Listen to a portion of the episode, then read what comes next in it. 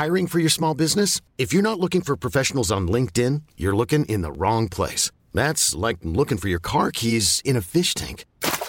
LinkedIn helps you hire professionals you can't find anywhere else, even those who aren't actively searching for a new job but might be open to the perfect role. In a given month, over 70% of LinkedIn users don't even visit other leading job sites. So start looking in the right place. With LinkedIn, you can hire professionals like a professional. Post your free job on linkedin.com slash achieve today. Coucou, c'est Mimi et ce n'est pas Fab puisqu'aujourd'hui encore je suis en solo sur le Boys Club, mais je suis sûre que Fab vous embrasse, il a juste pas pu être là aujourd'hui.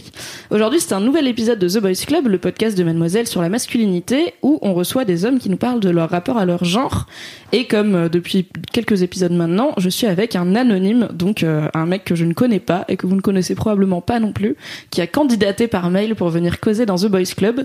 Si jamais toi ou un mec que tu connais veut faire pareil, il peut aller dans la description et il y a tout expliqué. C'est une marche à suivre très simple de type envoie-moi un mail et après on cause. Mais il faut juste pouvoir venir à Paris car euh, euh, les podcasts par Skype c'est un petit peu chiant.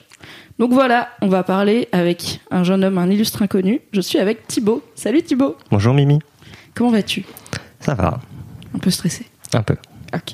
Est-ce que tu peux te présenter rapidement, euh, genre âge, à peu près où tu habites, ouais. comme tu veux? Alors, euh, je suis euh, Thibaut, euh, je suis breton et j'ai 22 ans cette année. donc, je suis quelqu'un qui a fait des études, donc j'ai fait un DUT, un peu dans ce qui est chimie et procédés, et là je suis en reformation. Enfin, je vais partir au Québec Mhm. pour changer de formation parce que voilà, je commence un peu plus à trouver ma voie et Tu vas faire quoi du coup? je vais partir dans le forestier pour euh, peut-être faire garde forestier. Je pars avec un ami. Voilà. Il y a l'air d'avoir des belles forêts au Québec. Quelques belles. Quelques-unes, ouais. Alors Thibaut, pourquoi t'as candidaté à The Boys Club Euh, un peu parce que j'avais aussi envie de donner mon avis, euh, que je voyais pas beaucoup de personnes euh, comme moi. Donc, c'est-à-dire, je suis une personne qu'on appelle une personne zèbre, ou surdouée, ou, ou euh, personne à haut potentiel.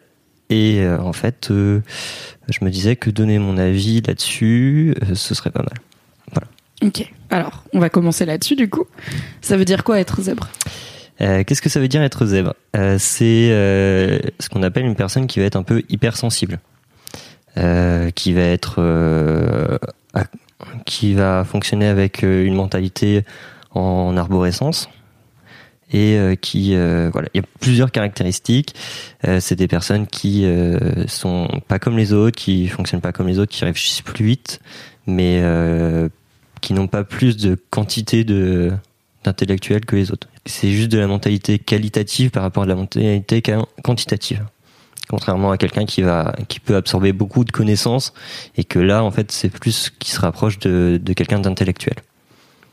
Ok. Donc ça veut pas dire que t'es parce que donc quand on dit surdoué, on pense à un genre de petit génie des maths euh, qui passe son bac à 14 ans. Hmm. C'est pas forcément ça euh, ton parcours. C'est pas forcément ça. Ça peut. On a, euh, en fait, le, ce qui se rapproche de surdoué, c'est personnes donc du coup qui a beaucoup de potentiel ou haut potentiel. Et en fait, euh, bah, c'est ce qui se passe quand on est petit. C'est que bah, jusqu'à la primaire, euh, c'est les mains dans les poches, euh, on est en avance sur tout le monde, tout va bien. Et arrivé au, lit, au, au collège, c'est un peu la catastrophe parce que là, on comprend plus ce qu'on nous demande. Euh, les raisonnements sont trop simples. Euh, on a un décalage par rapport aux autres et du coup voilà en fait le le mot surdoué est pas adapté à ça. Ok. Euh, Du coup, t'étais comment toi quand t'étais petit? Comment j'étais? Euh, J'étais un petit un petit binoclard qui aimait pas le foot et qui était plutôt bon à l'école.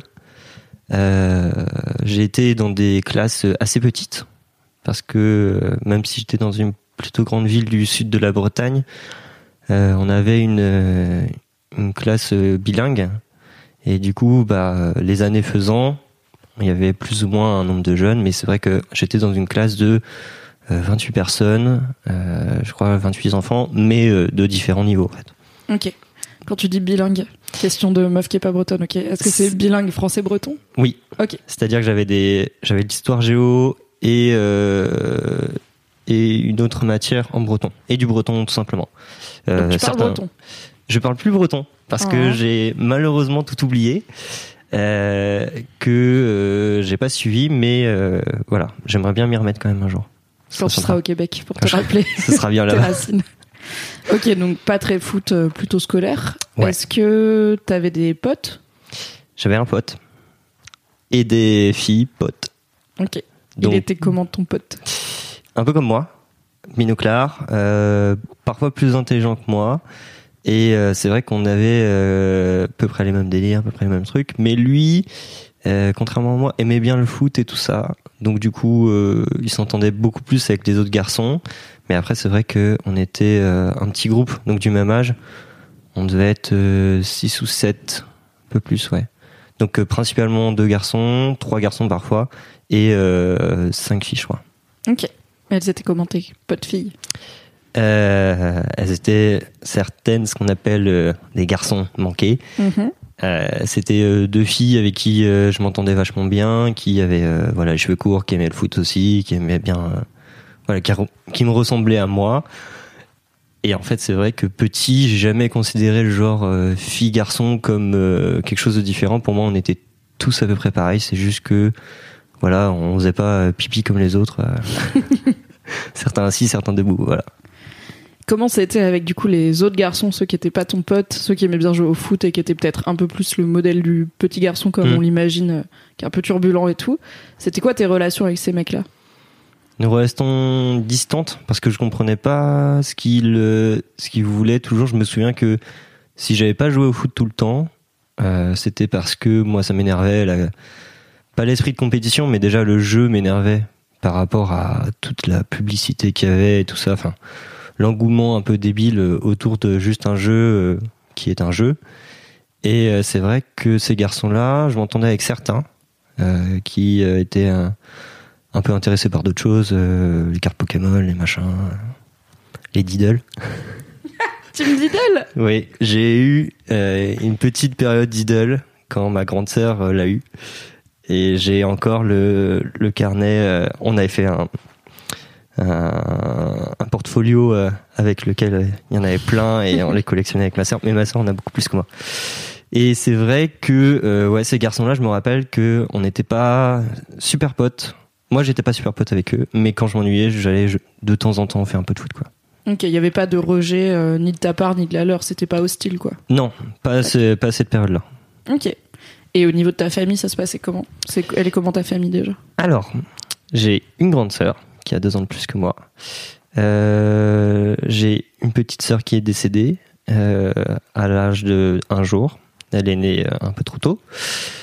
Euh, j'ai un petit frère qui a trois ans de moins que moi, qui est arrivé du coup juste après cette petite sœur. Et j'ai un demi-frère qui a huit ans de plus de moi. De moins. ok. De moins, de moins. Donc là, il est ado quoi, il a 14 ans. Ouais, Voilà, à peu près. Il est né en 2005, donc ouais, c'est ça. Et euh, du coup, mon père s'est séparé de ma mère euh, quand j'avais euh, 9 ans. Donc ma soeur en avait 11, elle était au collège, mon petit frère en avait 6. Et du coup, euh, il est parti avec ma belle-mère à cette période-là. Et je suis resté avec ma mère dans ma maison d'enfance pendant un moment, jusqu'à ce que mon père trouve un appart et euh, qu'on machine et voilà. La garde alternée euh, classique. Même tu si- l'as vécu comment le divorce du coup? Mal. Sur le coup, j'ai beaucoup pleuré. Euh, parce que j'avais l'impression d'être le seul à avoir compris. Je me souviens que on était à table et que on voulait aller jouer et papa et maman ont dit bon maintenant vous restez assis, on va vous dire quelque chose. Mais on n'avait pas trop compris. Et euh, mon mon petit frère restait un peu tétanisé. Il a fini par pleurer quand je me suis mis à pleurer. Ma sœur a un peu pleuré de son côté. Mais c'est vrai que euh, j'ai été un peu celui qui a le plus exprimé euh, ce qui s'était passé.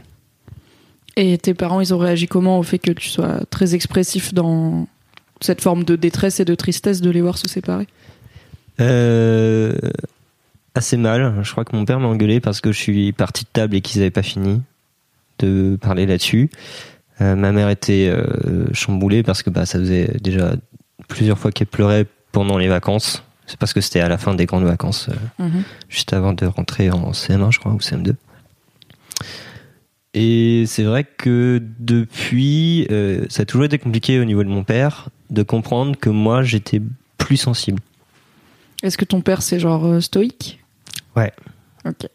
Très stoïque.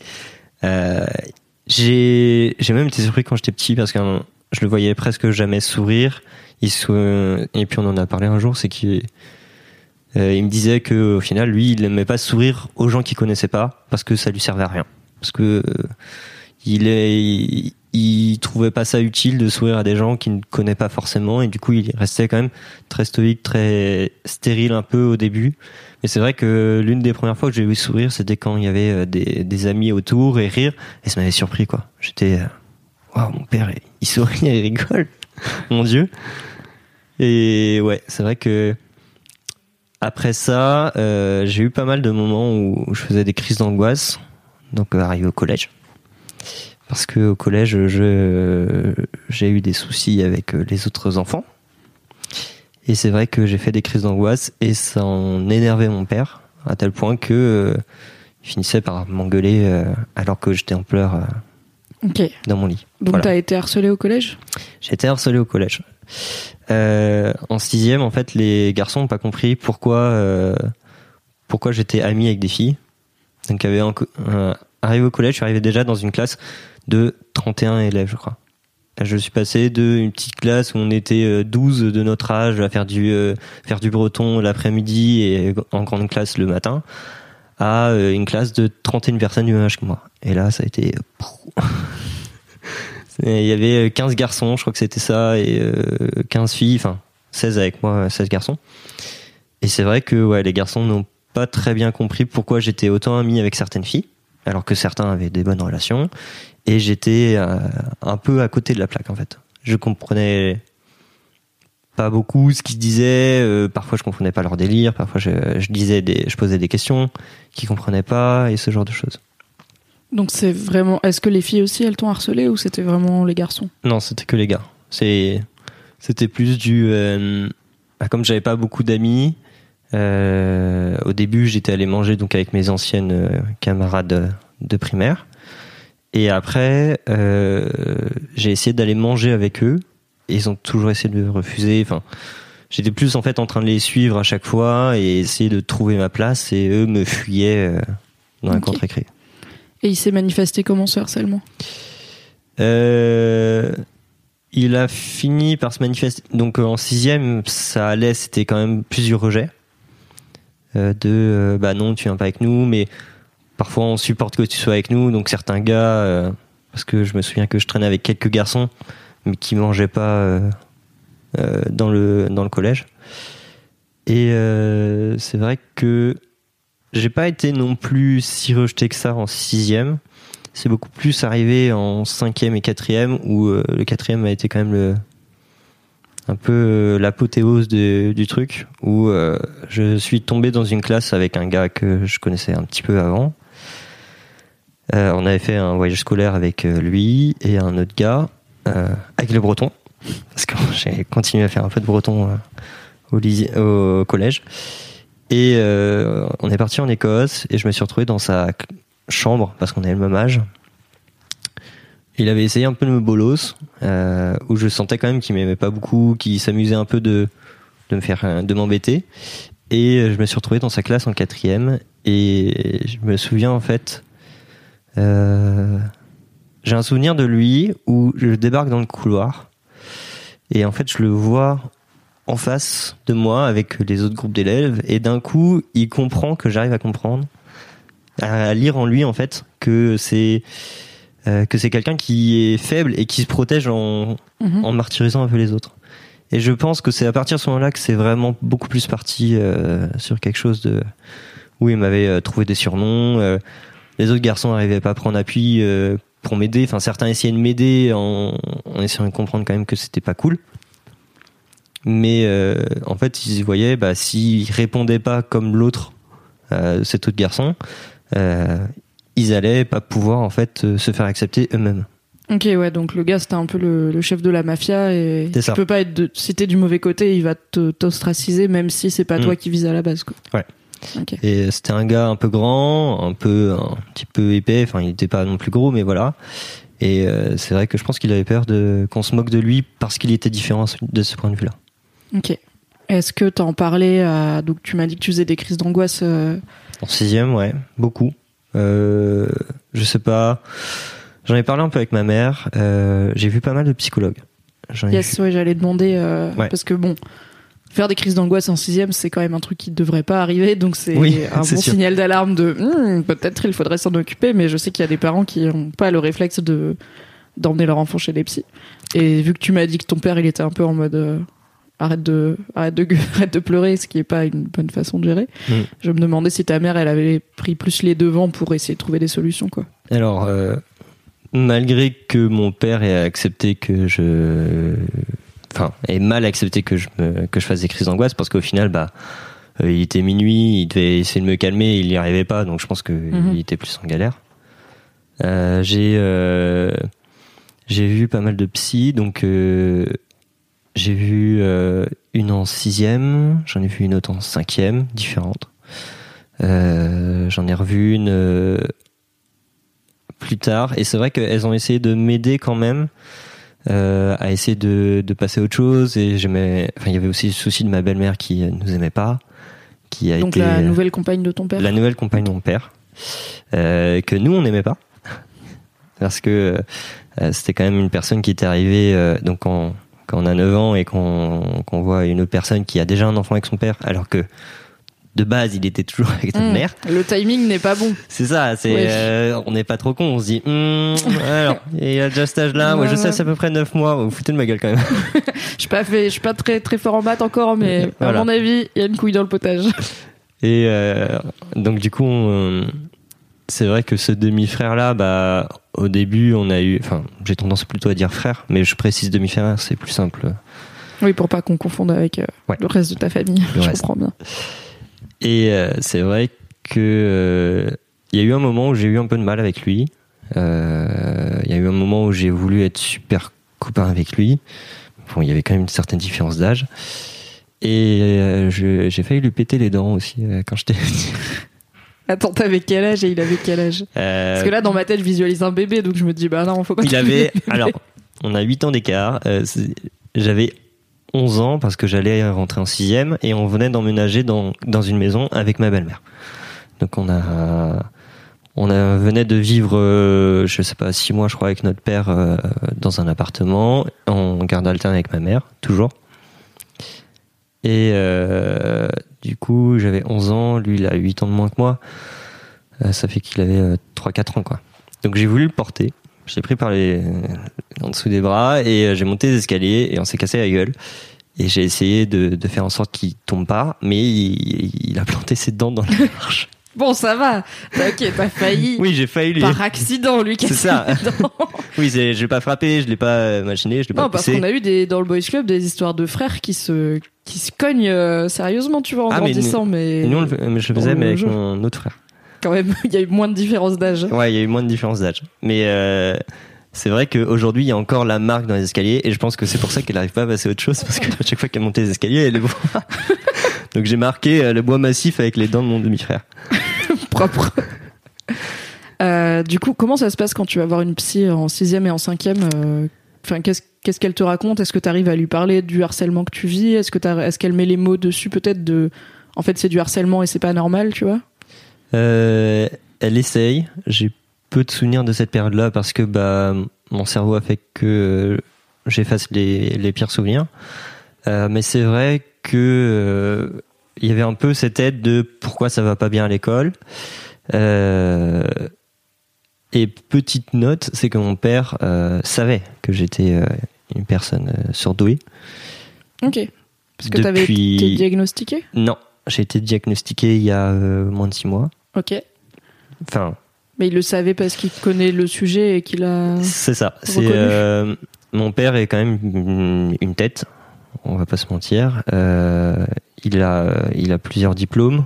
Il a passé plusieurs diplômes après celui qu'il avait déjà eu. Euh, il est un enseignant chercheur. Enfin, il n'est pas enseignant chercheur, mais il est enseignant en, en université, en même temps que d'être enseignant au lycée. Et c'est vrai que à un moment, il s'est douté de ça parce que j'avais certaines caractéristiques qui fait que je me rapprochais des des enfants surdoués. Mhm. Mais sauf qu'à l'époque, euh, c'était, je sais pas, vers euh, 2000, euh, entre les années, ouais, dans le début des années 2000, c'était pas non plus la chose la plus récurrente. C'était vraiment, fallait être euh, à fond dans les caractéristiques pour que les parents fassent un diagnostic, euh, se disent bon quelque chose. Et en fait, moi, la particularité, c'est que je le suis pas tant que ça. Euh, C'est-à-dire que les, la définition de zèbre, parce que je, c'est pourquoi on utilise ce, mot-là, c'est euh, en fait euh, par rapport à par rapport aux autres équidés, c'est le seul équidé qui n'a pas été domestiqué par l'homme. Et chaque euh, la comment dire la robe du euh, d'un zèbre, c'est vraiment euh, c'est elle est jamais identique. Jamais elle sera identique. C'est chacun a ses particularités. C'est chaque rayure est différente. Ce qui fait qu'en fait, bah, c'est ça le souci en fait, c'est qu'on n'arrive jamais à savoir si t'es une personne euh, surdouée au potentiel ou pas. Voilà. Donc, Parce qu'il n'y a euh, pas une seule façon de l'être, quoi. Chacun Voilà. va l'être à sa façon. à sa façon, selon sa, selon de comment il a vécu, euh, s'il a été plus ou moins aimé, voilà. Mhm. Et du coup, euh, c'est vrai que euh, ça aurait pu être diagnostiqué plus tôt et peut-être m'aider un peu plus. Mais euh, aujourd'hui, je suis ce que je suis. Et le fait de le savoir déjà m'aide beaucoup pour certaines choses. Ok. À ce moment-là, du coup, dans cette période du collège qui était compliquée, est-ce que t'as, est-ce que t'avais du positif dans ta vie? Est-ce que t'arrivais quand même à séparer un peu dans ta tête, genre il y a l'école où ça va pas, mais il y a tel et tel truc qui va bien dans ma vie personnelle? Euh, alors, euh, j'ai j'ai commencé les scouts à, cette, à ce moment-là. Euh, mon père m'y a inscrit pour essayer de me, de me donner un, autre cercle social pour, qui pourrait m'aider. Euh, lui, on avait fait un peu, mais c'était pas, pas vraiment du scoutisme, c'était autre chose. Mais voilà, il, il était certain que cette base-là allait m'aider. Et euh, c'est vrai que ça m'a pas mal aidé. Il a dû me forcer euh, un peu. Mais au final, aujourd'hui, je suis bien content d'y avoir été parce que c'est vraiment un endroit beaucoup plus euh, bienveillant. Il y a beaucoup plus de, de choses intéressantes pour le développement personnel et tout ça. Et c'est vrai que euh, pour moi, qui était euh, dans un milieu où j'avais l'impression d'être toujours en compétition avec les autres garçons et n'arrivant pas à parler avec les autres filles de ma classe, enfin pas beaucoup, et ben c'est vrai que c'était euh, c'était bien. Ça m'a On permis. fait quoi quand on est scout? Moi, j'ai jamais été scout. On fait quoi quand on est scout? Euh, On campe dans la forêt, euh, on fait des constructions, on apprend à, à se développer personnellement, donc euh, à vivre un peu dans une micro-société euh, où chacun en fait va avoir un rôle. Donc déjà chaque équipage euh, ou chaque équipe va va avoir des tâches différentes. Enfin chacun enfant va avoir des tâches différentes rien qu'au sein de son équipe. Euh, on participe au service commun parce que bah c'est c'est pas c'est pas gratuit mais c'est pas financé euh, comme des colos donc il y a personne pour faire à manger. Enfin les chefs sont là pour nous aider donc euh, on fait à manger avec les chefs. Euh, on est plus ou moins aidé selon l'âge, la tranche d'âge bien sûr. Euh, on apprend aussi à vivre un peu euh, de notre côté sur certains week-ends, on fait des réunions et le but c'est quand même aussi de se développer autour de projets euh, que nous jeunes ayons voté. Ok. T'as fait quoi, par exemple, comme projet qui était cool J'ai fait un projet radeau, ça c'était cool, euh, où on a on a porté notre cadre pour poser des tonneaux euh, dessous. Euh, à 7 ou 8 gamins de 11 à 14 ans, ce qui paraît impressionnant quand même pour des enfants de cet âge-là, avec des perches de plus de 2 mètres. Et c'est vrai que on était déçus parce que le, le nôtre a cassé juste où on Oh descendait. Mais bon, on a pu quand même le faire parce que les, voilà, il y avait, euh, il y en avait d'autres. Euh, je sais pas, qu'est-ce que j'ai pu faire euh, Monter une tente déjà euh, un week-end toutes les trois semaines ou tous les mois, c'était déjà quand même une sacrée aventure pour des enfants de cet âge-là. De préparer à manger, de faire à manger sur feu, en autonomie, parce que le dimanche midi, dans le groupe dans lequel je suis, c'est vraiment beaucoup plus euh, voilà, le dimanche euh, midi, vous êtes tranquille, vous allumez vos feux à partir de cette heure-là, vous faites votre vaisselle, vous faites le machin, et puis euh, on se retrouve à telle heure, et les chefs passent de temps en temps voir si tout va bien. C'est Mais, euh, cool. C'est- C'était vraiment des moments où on s'amusait entre nous, on faisait, euh, on avait un petit délire de faire un peu la guerre et tout ça, que je trouvais euh, intéressant par certains points, mais c'est vrai que j'avais tendance à tout voir et à essayer de tout comprendre en fait. J'étais un peu, euh, ce qu'on peut dire, j'étais un peu un enfant éveillé par rapport aux autres. Et c'est vrai que moi je voyais le danger, je voyais le, le machin, je voyais tous les soucis qu'il pouvait y avoir. C'est pas pour autant que j'y participais pas, j'aimais bien. Mais euh, je me suis retrouvé quand même euh, à certains endroits à faire certaines choses un peu dangereuses et à dire bon les gars c'est un peu moyen. Et puis les gars ouais non c'est bon vas-y. Dangereuse comment genre grimper à des arbres trop ou euh, traverser une rivière pas safe ou ouais traverser une rivière pas safe. Je sais que j'ai un ami qui a essayé de traverser la rivière sous le challenge des autres et qui s'est retrouvé au milieu de la rivière à faire oh non mon portail va mouiller et il a traversé, touché l'autre côté et revenu, alors qu'il aurait pu très bien s'envaser, finir euh, au fond.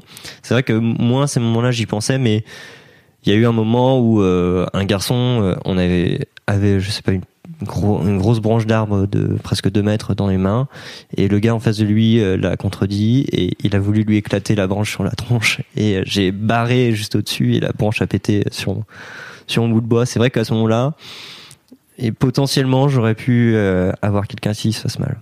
Ouais, ok. En face de moi. Et donc là, il y avait euh, des filles et des garçons chez les scouts? C'est mixte? C'est coéduqué. Ok. Et t'as pas du tout retrouvé cette ambiance de compétition chelou qui te posait des soucis au collège du coup? Euh, Un petit peu, mais c'était pas. C'était de la compétition dans le fait de partager des moments ou une compétition dans le jeu où fallait juste essayer de gagner, contrairement au collège où fallait juste essayer d'être euh, le meilleur garçon, celui qui est le plus fort, celui qui est le plus machin, celui qui celui qui écrase le plus les autres. Alors que au scout c'était pas ça, euh, beaucoup moins euh, que dans les autres. Et c'est vrai que j'ai découvert un peu plus les filles sous un autre angle.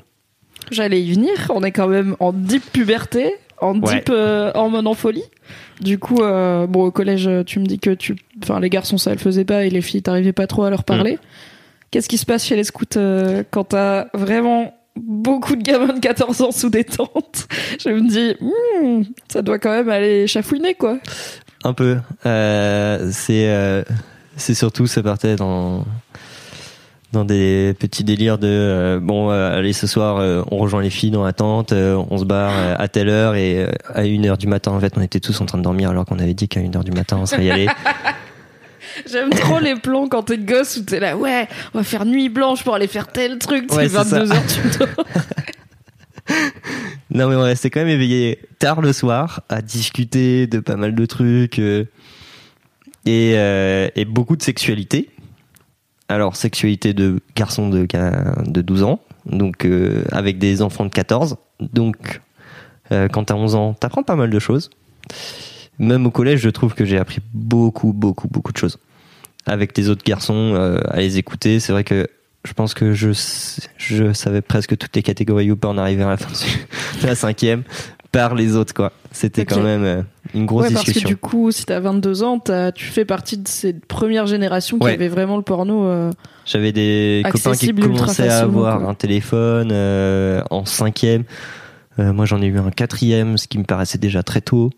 c'est vrai que certains ont eu en seconde encore sur sur ma génération. Après aujourd'hui, quand on voit que certains enfants sortent de je sais pas de CE2 avec euh, le téléphone en main euh, pour appeler maman pour lui dire c'est bon j'entre bien. Bon ça fait bizarre. Mais c'est vrai qu'on commençait à avoir accès au porno à ce moment-là. Beaucoup plus que que 5 ans plus tard on va dire. Enfin 5 ans plus tôt. Et euh, pour revenir un peu sur les filles c'est vrai que au scout j'ai je me suis retrouvé alors on était trois garçons du même âge trois filles du même âge et ce sont des tranches d'âge de 3 ans. Donc du coup, j'ai fait, j'ai commencé donc en sixième et euh, la fin de mes années jeunes, c'était à 17 ans. Donc j'ai fait 6 ans avec ces filles-là et ces garçons-là. qui sont aujourd'hui plus euh, des des enfin des amis euh, avec qui j'ai passé des moments c'est c'est vrai que ça fait très longtemps que je les ai pas vus mais c'est pas vraiment des amis voilà et ces filles là étaient étaient je précise bien des petites pestes un peu à cette période-là. Euh, et euh, c'est vrai que j'avais un peu du mal avec elle. Je me suis retrouvé en sixième à être amoureux de, de la pire d'entre elles. Et la reine des abeilles Voilà, c'est ça. Et euh, je lui ai fait un petit machin, un, un petit cadeau, et euh, c'est foutu de ma gueule, mais Oh monumental. non Non, la cruauté des adolescents, putain C'est ça, ça a été la blague, elle en a rien à faire, et, et du coup, ça a été la blague pendant un petit moment. Euh, c'est vrai que j'étais pas forcément. euh, J'étais pas le, la personne la plus reconnue euh, dans le dans le groupe quoi. C'était, euh, j'étais pas non plus vu un petit canard, mais voilà, j'étais pas le populaire. Donc c'était après c'était quand même des choses un peu pour rigoler encore de d'enfants qui se moquent entre eux mais avec les chefs qui étaient autour et qui faisaient quand même très attention ça finissait quand même par être je vais pas dire fortifiant mais euh, ça ça a permis de créer un petit peu un caractère de beaucoup plus dur je pense euh, qui m'a permis d'affronter euh, beaucoup plus le collège et tout ça Ok, ça t'a forgé un peu de Mm. de faire cette genre de bagarre, mais de façon contrôlée avec des Mm. du personnel qui va pas laisser le truc aller trop loin, quoi. ouais enfin du personnel des euh, Des, je sais pas, des animateurs, des bénévoles, des bénévoles des bénévoles. on est on est chef et bénévole d'accord. Est-ce que ça a fait la branlette entre potes autour du feu Alors. chez les scouts alors Obligé, je demande Thibaut. Dans ma tente, non, jamais ce n'est arrivé. Mais euh, il y a une tente, euh, je crois que j'étais en quatrième, donc euh, dernière année de la tranche d'âge, j'ai 11-14 ans, euh, où les gars se sont fait choper par les chefs à faire ah tiens regarde ma bite elle est plus grande. Et ils le étaient- moment gênant. c'est ça, et ils étaient donc euh, des gamins de 14 ans en train de comparer leur pénis euh, avec des enfants de 11 ans dans une tente. Enfin 13, 13 ans parce Oui. que bon, voilà, le début de Oui, en l'année. soi, ils sont pas beaucoup plus vieux, hein, mais C'est vrai que quand t'as l'image mentale, tu fais yes. Et c'est vrai qu'ils se sont retrouvés euh, un peu bon au dépourvu, pris par les chefs, et les chefs en ont bien rigolé. Ok, mais à part ça, il y avait pas, il y avait pas d'aspect un peu éducation à la sexualité, au vivre ensemble. euh, je sais parce que j'ai l'impression qu'il y a un vrai côté team player, tu vois, genre on, on vit ensemble, on s'occupe de nous-mêmes, euh, on apprend l'autonomie. Donc je me dis, ça m'étonnerait pas s'il y avait un peu des points. euh, ton corps change, ce n'est pas sale, tu vois.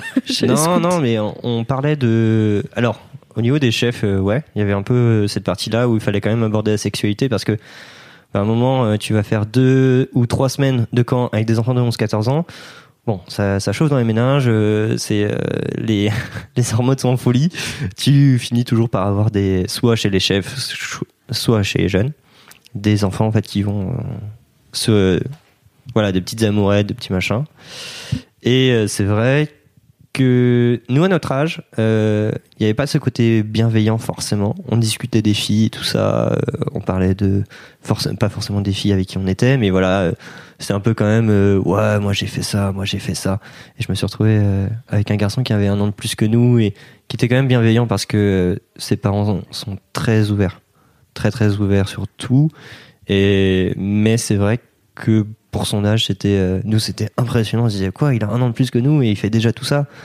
Mais ouais, je pense qu'à cet âge-là, il y a pas assez la bienveillance que aujourd'hui peut-être certains en- enfants de cet âge-là ont.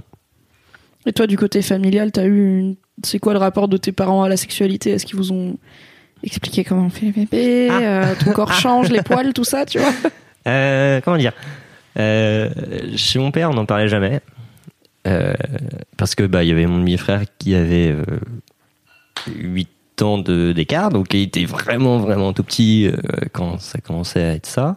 Donc on n'en a jamais parlé. Ouais, parce qu'après, vous auriez pu en parler en privé, tu vois. T'es pas obligé de faire ça au dîner avec le poulet rôti en mode Alors, ça. la bite, tu peux avoir un moment privilégié avec ton père. Mais euh, non, vraiment non. Euh, je pense que mon père a assez fait confiance à ma mère sur ce qu'on disait parce que bah du coup chez ma mère c'était alors qu'est-ce qui s'est passé pendant deux, une semaine chez euh, papa et et ma belle-mère? Et du coup on balançait un peu sur elle et on finissait par dériver sur la sexualité, on balançait des trucs, mais c'était beaucoup plus en, en rigolant, ce qui déjà dédramatisait les choses mais on a on a eu quelques conversations un peu euh, je pense que ma mère essayait de garder ça euh, drôle pour éviter de tomber sur un sujet où c'est euh, d'un coup d'un seul ça va être euh, bon alors euh, les enfants la première fois que vous le faites euh, on se protège et rien d'autre. Sinon sinon ça va pas le faire. Sinon tu vas choper machin. Sinon tu vas choper machin. Elle était déjà assez euh, assez anxieuse et elle nous mettait déjà pas mal de choses assez compliquées dans la tête parce qu'elle elle travaille dans le milieu hospitalier. Mm. Donc elle, est, elle a refait une formation et est devenue diététicienne, mais en milieu hospitalier. Et c'est vrai que bon, bah, elle travaille en addictologie, ce qui est pas le meilleur service du monde. Elle a travaillé dans d'autres, euh, dans, enfin, elle travaille dans d'autres machins.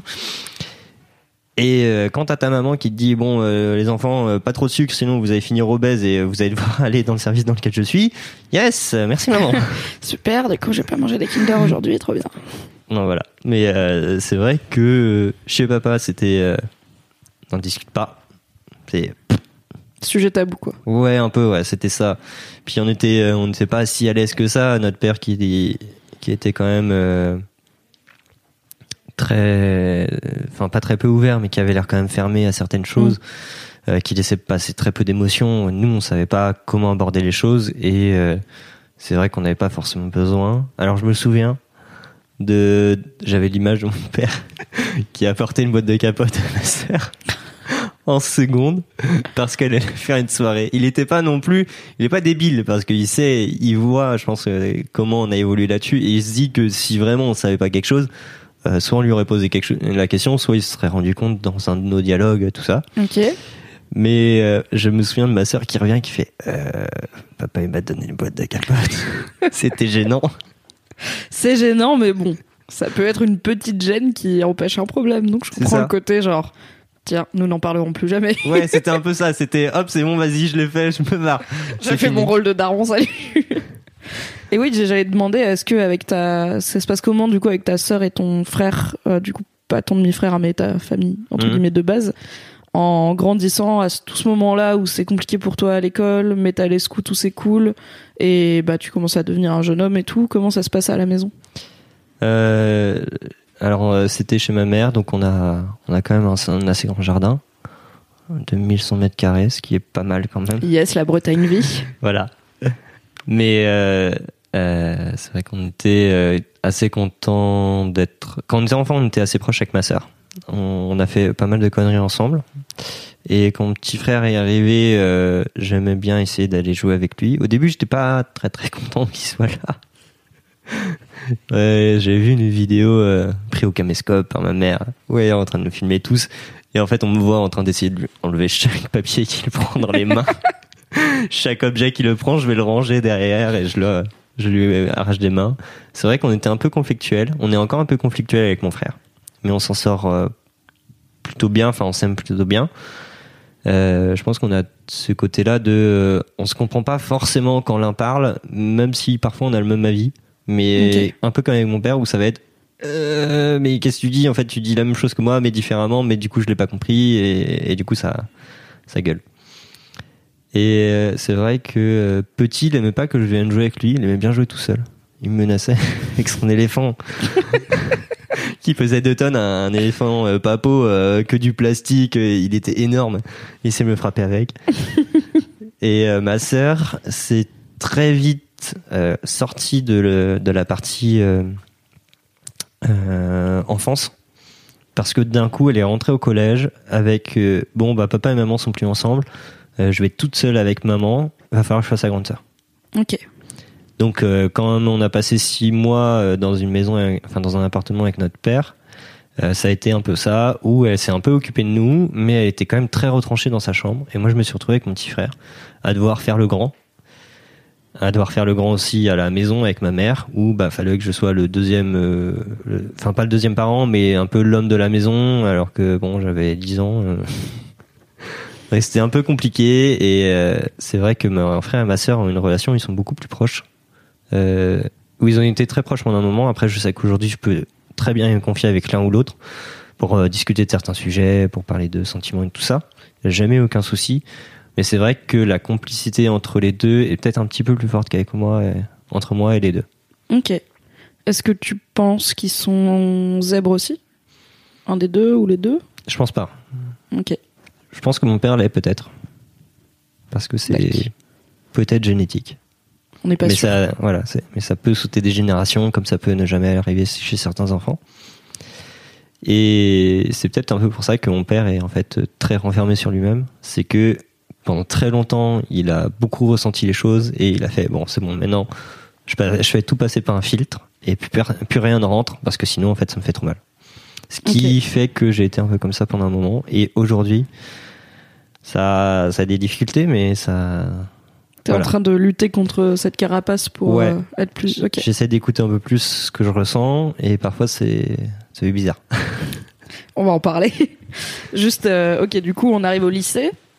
Tu m'as dit en off avant que malheureusement euh, le harcèlement s'est pas arrêté au lycée. Donc, euh, comment ça se passe quand tu quand arrives en seconde et que peut-être, tu vois, c'est la chance de repartir du bon pied éventuellement avec des gens? Ce qui s'est passé un petit peu avant, c'est qu'en quatrième, donc du coup, euh, vraiment ce moment où c'était c'était un peu euh, chiant, je suis arrivé devant mon père, vraiment en pleurs, et je lui ai dit bon maintenant je, veux- changer de collège, c'est horrible, et les gens sont vraiment horribles avec moi. Et euh, mon père a quand même essayé de faire valoir le fait que j'ai été harcelé dans ce collège-là.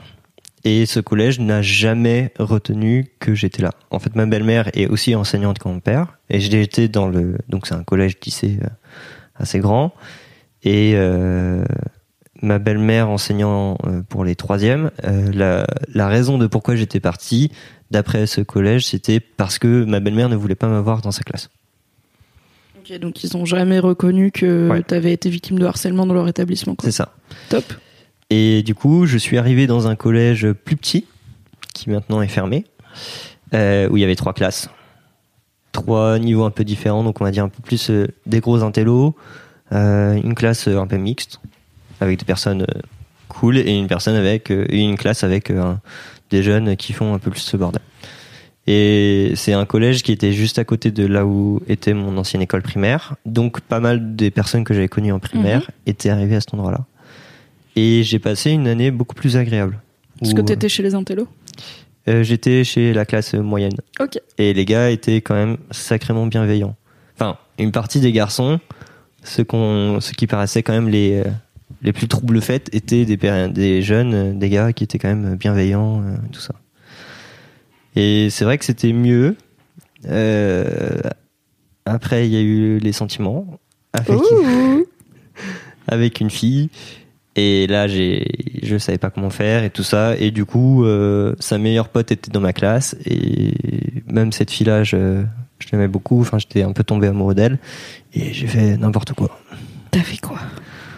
Oh, des trucs horribles. Euh, Comme j'angoissais de ne pas avoir de réponse de sa part tout de suite à l'instant T, j'ai envoyé des messages, mais des, des trucs, euh, ouais, tu me parles plus parce que tu. Oh non et des trucs mais débiles, mais complètement euh, toxiques. Et euh, je savais pas à cette époque-là, en fait, qu'il fallait pas faire ça. Et du coup, le lendemain, bah, je croisais ses yeux noirs. De, mais t'es complètement taré, faut que tu me lâches. Ah, chaud Voilà. Bah, c'est aussi comme ça qu'on apprend. Hein. C'est comme ça qu'on apprend. Enfin, peut-être. T'as l'air d'avoir appris en tout cas que faut pas harceler les gens de messages euh, en Je- leur reprochant de ne pas te répondre tout de suite. Je l'ai appris très tard. Ah ouais? Oui, parce que euh, en fait, euh, bah, comme euh, au collège, j'étais quand même quand même très très timide, euh, au lycée aussi. Et c'est vrai que je, suis- je suis un- une personne qui, qui a un petit peu un cœur d'artichaut, qui tombe amoureux de la, la moindre fille et tout ça. Et, et en fait, je crois que j'ai jamais passé une seule étape de, de tout mon collège ou de tout mon lycée sans tomber amoureux d'une fille. Ok. Donc une fois que les, les sentiments s'étaient estompés pour une autre, deux ou trois mois, deux mois après, il y en avait une, une nouvelle qui apparaissait. Waouh, oh ça si, elle serait trop bien. Et jamais je suis allé leur parler. Ah vraiment, vraiment jamais. Ok. Il y a juste eu euh, cette fille-là, ouais, en troisième, où on était dans la même classe et je sais même plus comment j'ai fait pour avoir son numéro de téléphone. Mais bon, voilà. Et du coup, t'arrives au lycée? J'arrive au lycée, en seconde générale, et là, boum, ça recommence. C'était les mêmes gars? Non, euh, c'est en fait euh, ce que j'ai ressenti euh, au collège. Là, j'ai compris au lycée. C'était que en fait, j'étais en total décalage avec les autres. Je comprenais pas. J'avais pas envie de parler forcément avec eux. J'avais rien à leur dire. J'étais avec deux gars qui étaient plutôt sympathiques et qui étaient à peu près dans la même démarche intellectuelle que moi. Enfin, même niveau, on va dire. Et euh, je commençais à comprendre que, euh, surtout en seconde, que en fait, euh, si je bossais pas, j'arriverais pas à avoir des trucs.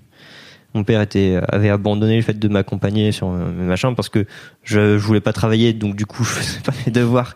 Je venais vérifier et puis je me faisais engueuler parce que je les avais pas fait, mais au final je m'en sortais très bien avec euh, avec euh, des 17 et des 18 euh, en maths. Et arrivé en seconde, là ça a été la catastrophe. J'avais des très mauvaises notes, euh, il y a des trucs que j'avais plus envie d'apprendre, tout ça. Et le fait que je me sente mal avec les autres. Donc j'arrivais pas à accrocher avec euh, avec l'ambiance générale. Je me sentais vraiment trop mature par rapport à ces jeunes-là. Et c'est vrai que au scout, je le ressentais un petit peu moins. Parce qu'il y avait quand même une, une certaine maturité dans le fait que bah, là, on te donne des responsabilités Mhm. en tant qu'enfant euh, ou en tant que jeune de euh, bah voilà, tu vas faire à manger pour tout le monde avec un- une équipe, bien sûr. Mais euh, voilà, le repas, c'est toi qui le fais. Donc le chef est derrière euh, en train de gérer à gauche, à droite euh, le feu, la découpe, le machin. Mais en soi, c'était par exemple, je me souviens, en sixième, je me suis retrouvé. Et là, les gars, ils font bon, maintenant on va aller faire un petit déj parce que c'est nous qui sommes de petits déj. Et puis on s'est levé, puis je fais, y a pas de chef? Bah non. Et ils m'ont tendu la liste. Il y avait marqué euh, un petit mot euh, gentil. Voilà, il y avait le briquet qui était posé. Bon, on avait de la chance, on avait du gaz parce qu'on était euh, sur une base scout, mais on allumait le lait, on découpait le pain, on sortait la confiture, le beurre, et puis voilà, c'était fini quoi. Puis on attendait que les autres se lèvent, on allait les lever, et voilà. Ouais, à 11 ans, c'est quand même euh, Ouais. une belle responsabilité. Et puis, il y a un résultat direct, quoi. C'est, ça. tu fais un truc qui est concret. Une demi-heure après, les gens ils mangent, toi tu manges, t'es content. Ça sert à et tout le du monde, coup, ça fait pas la comme journée, un et voilà. devoir de maths qui peut être un peu plus abstrait dans à quoi ça me sert de faire ça immédiatement, quoi. Mm. Ok. Du coup, est-ce que t'alertes euh, tes parents ou l'équipe du lycée sur le fait que, en fait, est-ce que c'était du harcèlement Non, pas vraiment. C'était encore du euh, je suis les autres. En fait, le lycée a pas été vraiment du harcèlement. Ça a été beaucoup plus. euh, en fait, je suis à côté de la plaque. Enfin, pour les autres, je suis à côté de la plaque. Yes. Et pour moi, c'est eux qui sont à côté de la plaque. Et je comprends pas ce qu'ils disent. euh, J'arrive pas à enchaîner sur leur délire et tout ça. Je trouve des gars à peu près cool avec qui je m'entends. Et euh, malheureusement, il y a deux autres de leurs potes qui euh, ont du mal à m'accepter. Donc ça, c'était en première. Mais c'était quand même une classe plutôt sympathique où euh, donc j'ai fait euh, ce qu'on appelle euh, une- un bac SSI, donc sciences de l'ingénieur, avec 40 garçons, une fille. Yes. On n'est pas encore dans la parité dans les trucs de geek. Hein. voilà. Aujourd'hui plus, je pense. Déjà l'année d'après, ça devait être plus, mais c'est vrai que ils avaient découpé notre classe en deux, donc euh, ça faisait 20 et 21, et nous on était donc euh, vraiment, enfin des gars qui savaient qu'ils n'avaient pas forcément non plus des, des des atomes crochus avec moi, mais qui voilà, ils me bolossaient pas, ils essayaient quand même de discuter un peu. Et euh, bon, je pense qu'ils se foutaient un peu de ma gueule dans mon dos, mais voilà, ils, devant, ils essayaient pas non plus de me faire des croche-pattes, c'était pas ça. Ok. C'était plus, euh, voilà, je me, je me sens pas bien, je suis en décalage avec vous, et en fait, bah, je vais vous suivre parce que bah, j'ai pas envie d'être tout seul. D'accord. Et je faisais de l'athlétisme, ce qui était cool, parce que je me suis découvert d'autres potes. Parce qu'au final, euh, pendant toutes ces années, euh, en troisième, je me suis, à partir de la troisième, je me suis découvert quand même un, très bon ami euh, avec qui euh, j'ai, plus de, j'ai plus de contact, enfin plus trop. Et euh, au, en seconde, donc j'ai commencé l'athlétisme, et euh, c'est vrai que ça m'a permis de découvrir d'autres personnes avec qui je m'entendais très bien qui m'ont permis de passer une très bonne terminale où j'avais quelqu'un avec qui manger le midi. Ok. Parce qu'arrivé en terminale, euh, on est passé donc euh, le lycée a décidé de réduire les classes. Donc ils ont fait bon bah euh, les SI qui sont en deux classes, bah on en met 30 euh, dans une et euh, les 8 derniers ou les 10 derniers, on les met dans une classe avec des SVT. Ok. Donc du coup, euh, retour à, à la, à la normale, euh, dans une plus grosse classe. Donc euh, je suis passé de 20 garçons et une fille à 30 garçons et une fille. Et là, ça a été un peu plus corsé parce que là, c'était d'autres personnes que je connaissais pas, qui n'avaient pas eu l'habitude d'être avec moi. Et euh, il y avait peut-être un garçon qui avait un peu essayé de me bolos aussi, mais quand il a vu que les autres ne réagissaient pas trop et me laissaient plutôt tranquille, et que j'en ai rien à foutre de ce qu'il me faisait, bah du coup, il, je pense que il moquait juste un peu de moi derrière moi, mais bon, voilà, en face, s'en foutait quoi. Ok. Hiring for your small business? If you're not looking for professionals on LinkedIn, you're looking in the wrong place. That's like looking for your car keys in a fish tank. LinkedIn helps you hire professionals you can't find anywhere else, even those who aren't actively searching for a new job but might be open to the perfect role. In a given month, over 70% of LinkedIn users don't even visit other leading job sites. So start looking in the right place. With LinkedIn, you can hire professionals like a professional. Post your free job on linkedin.com slash achieve today. T'avais pas... euh, En fait, je me dis... J'essaye de m'imaginer, tu vois, dans tes pompes, et je me dis, ok, moi, j'aurais grave vécu sur Internet. J'aurais été sur des forums et tout, enfin, comme je l'ai un peu fait dans ma vie, tu vois, j'aurais été trouvé... euh, des gens chelous comme moi sur internet euh, si j'arrive pas à m'intégrer. Est-ce que t'as exploré un peu un peu ça? Non. C'était. euh, alors j'étais sur, Inter- sur euh, internet. J'ai passé beaucoup, beaucoup de soirées sur YouTube à découvrir euh, des youtubeurs, des machins. J'étais. Je suis un peu cette personne qui aime bien regarder les trucs de geek, puis qui, qui a du mal à y jouer, mais du coup qui regarde les gens y jouer. Je vois pareil. Et du coup, c'était c'était beaucoup plus. euh, je regardais un peu ça, euh, je voyais qu'il y avait des, des choses là-dessus, et euh, j'ai très peu regardé des trucs sur euh, pourquoi pourquoi je me fais bolos, pourquoi je me fais machin. J'essayais plus de de mettre mon cerveau en off et euh, d'arrêter de penser parce que je pensais mais vraiment tout le temps j'avais des angoisses, une boule au ventre en permanence et euh, c'était mais c'était des trucs débiles c'était oh, il vient de me regarder comme ça c'est qu'il m'aime pas c'est qu'il va dire quelque chose sur moi c'est qu'il machin c'est qu'il est en train de me critiquer c'est des trucs tout le temps mais comme ça et puis ça tournait en boucle dans ma tête voilà Et là, tu voyais plus de psy? Euh, en, en première si Ok. en première mon père m'a remis euh, m'a aidé à trouver une autre psy donc en fait ce qu'il m'a dit euh, il y a peu il y a peu de temps c'est que à chaque fois il est allé leur dire bon je suppose qu'il est comme ça voilà D'accord. voilà fait enfin faites pas avec mais voilà il est comme ça il est un peu surdoué il est peut-être surdoué donc est-ce que ça pourrait peut-être vous avantager déjà sur comprendre comment c'était? Yes. Et en fait, le souci, c'est que euh, les personnes surdouées ont tendance à voir à travers les gens, comprendre facilement les gens rien qu'en les regardant.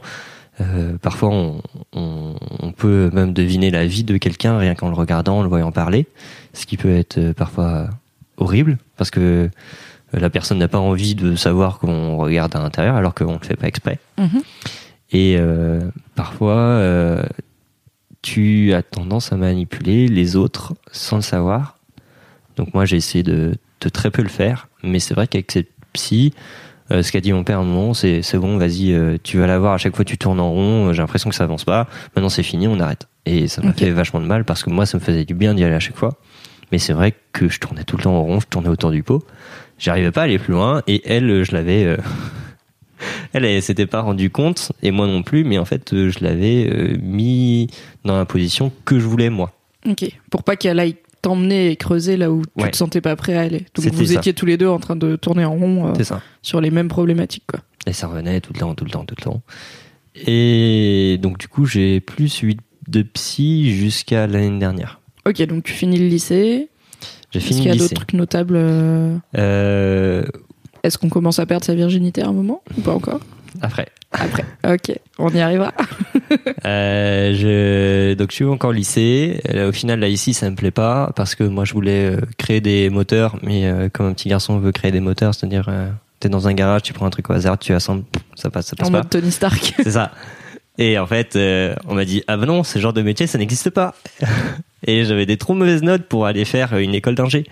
Et ça me plaisait pas. Et c'est vrai que depuis la seconde, on essayait quand même. Mon père essayait de me mettre dans dans cette école d'ingé. Donc mon père, sa façon de nous montrer qu'il nous aime, euh, c'était de nous amener dans les trucs qui nous plaisent et d'essayer de nous montrer qu'il s'occupait de nous ce qui euh, pour un enfant surdoué enfin un enfant zèbre c'est pas la meilleure option parce que un enfant zèbre a besoin de câlins d'être chouchouté de voir des des vrais moments de tendresse en fait et pas des euh, bah je t'ai amené euh, à la piscine parce que t'adores la piscine j'ai fait 30 bornes euh, je sais pas quoi euh, c'est bon vas-y je t'aime Je vois. et euh, voilà et du coup il essayait quand même de nous aider à trouver des boulots qui lui lui paraissaient bien pour nous Mhm. donc il pensait savoir pour nous. Et moi j'en ai marre parce que bah, je voulais pas. Et à chaque fois qu'il me montrait quelque chose, je trouvais ça à peu près bien. Euh, je- J'approfondissais, en fait ça me plaisait pas. Ok. Donc j'étais complètement perdu, je savais pas du tout ce que je voulais faire. Et ma sœur a fait donc euh, un DUT génie chimique génie des procédés. J'en ai, je suis parti le faire aussi. Elle m'a présenté le truc, j'ai fait OK, ça me va. De toute façon, mon père avait dit, bah, au pire, si ça te plaît pas, l'année d'après, tu recommences autre chose. Mais pour lui, il fallait pas que je loupe une année. Pour lui, je pouvais pas aller à la fac D'accord. et arrêter au bout de trois mois en disant c'est bon, j'en ai plus envie et rester à la maison à rien faire. Donc euh, ce DUT a été bien. On retourne sur un petit modèle, donc euh, 26 personnes, Ok. je crois.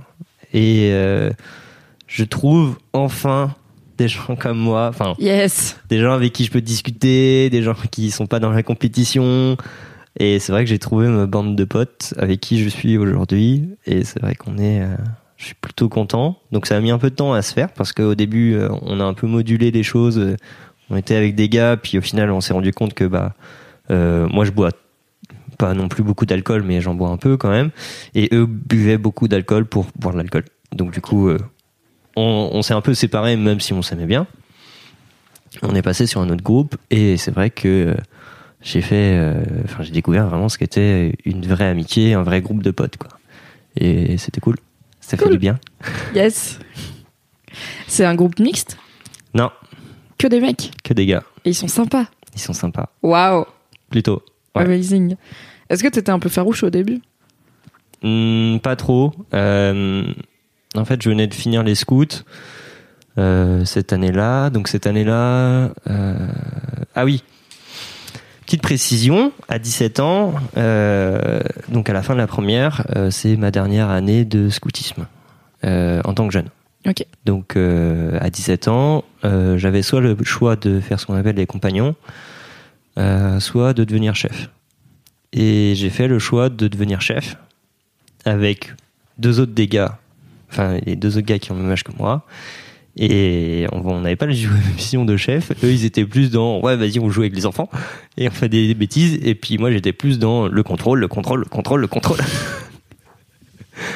Faut que ça soit comme ça, faut que ça soit comme ça. Et en fait, euh, je me suis plutôt bien amusé. Donc c'est pour ça qu'aussi en premier, en terminale, j'étais complètement décalé par rapport aux, aux autres garçons. C'était que à côté, j'avais des grosses responsabilités Mhm. en tant que chef, responsable d'en- d'enfants. Euh, donc une tranche d'âge plus jeune que, que celle que j'avais faite, donc des 8-11 ans. Et je me suis retrouvé euh, à- dans un milieu que j'ai adoré, en fait. M'occuper d'enfants et avoir la responsabilité, c'était pour moi, enfin, on accepte que je suis quelqu'un de mature. Parce que les Ah, parents cool. euh, arrivaient et me disaient, euh, bon, bah, c'est bien passé, tout ça. Alors que j'avais que 17 ans et que derrière, euh, le lendemain, après, après la réunion de scout, je me retrouvais au collège, au lycée, en- avec des gars qui disaient, ouais, hier j'ai joué à, j'ai Joué à. LOL. Putain, c'était la, la grande époque de League of Legends. C'est marrant, enfin c'est intéressant parce que statistiquement il y a une très, enfin les hommes dans les métiers ou Mm. dans les activités liées aux soins des enfants et à l'encadrement d'enfants sont ultra sous-représentés. Mm. Je pense que peut-être dans les trucs de plein air euh, un peu euh, un peu physique pratique comme le scoutisme ça doit être peut-être Scoutisme ou colo, c'est vrai que c'est. un peu plus quoi Mm. mais je sais pas si on est sur une parité il y a un genre de d'idée comme quoi en gros les femmes naturellement n'est-ce pas grâce à la fibre de leur utérus elles adorent les enfants et les hommes euh, pas spécialement est-ce que c'est un truc que toi t'as ressenti à des moments le fait de bah ouais je suis un mec et mon kiff dans la vie c'est de passer du temps avec des enfants et de Mm. leur apprendre euh, à être autonome Euh, je l'ai ressenti très tôt. Je pense que à l'adolescence, j'avais des, je me disais déjà, bah, je veux des enfants. Ça me dérange pas, ça me pose aucun souci. Peut-être un peu pour ça que je me suis dirigé vers euh, devenir chef. Mais euh, c'est vrai que dans le cadre du scoutisme, il n'y a pas trop cette connotation de bah t'es un gars, ah, tu peux pas trop t'occuper d'enfants, t'es une fille, tu peux plus t'en occuper.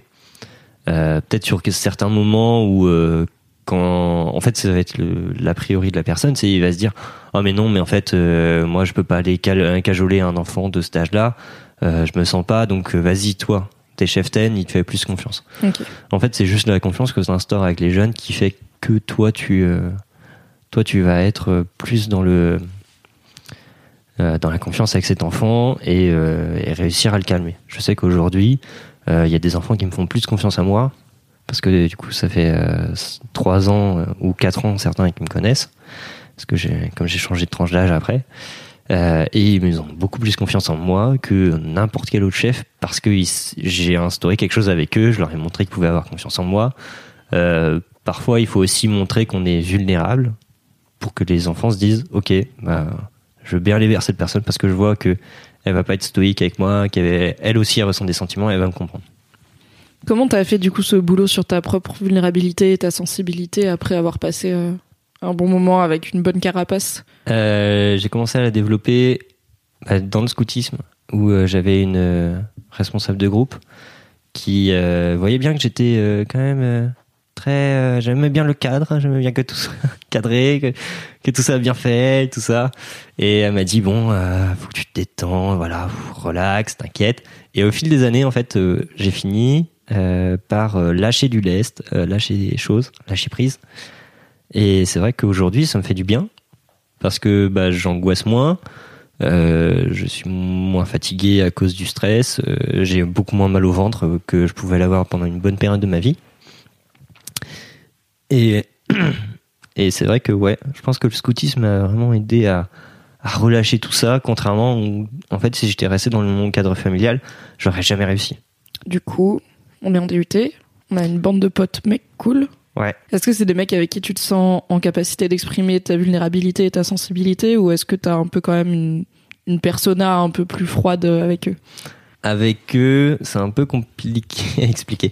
Euh, je leur ai dit, euh, j'avais tendance à balancer un peu ça avec ces dernières années parce que le DUT c'est fini donc il y a deux ans.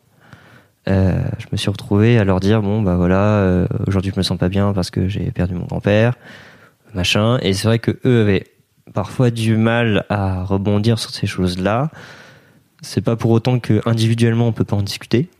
Mais c'est vrai que quand on est tous ensemble on a beaucoup plus tendance à à être bon on est quand même une bande de garçons si on a des sentiments bon on se les montre pas c'était beaucoup plus on essayait d'être dans la joie que dans euh, la tristesse, pourquoi tu vas pas bien et tout ça. Il y a eu parfois des moments où il y en avait qui se sentaient vraiment pas bien.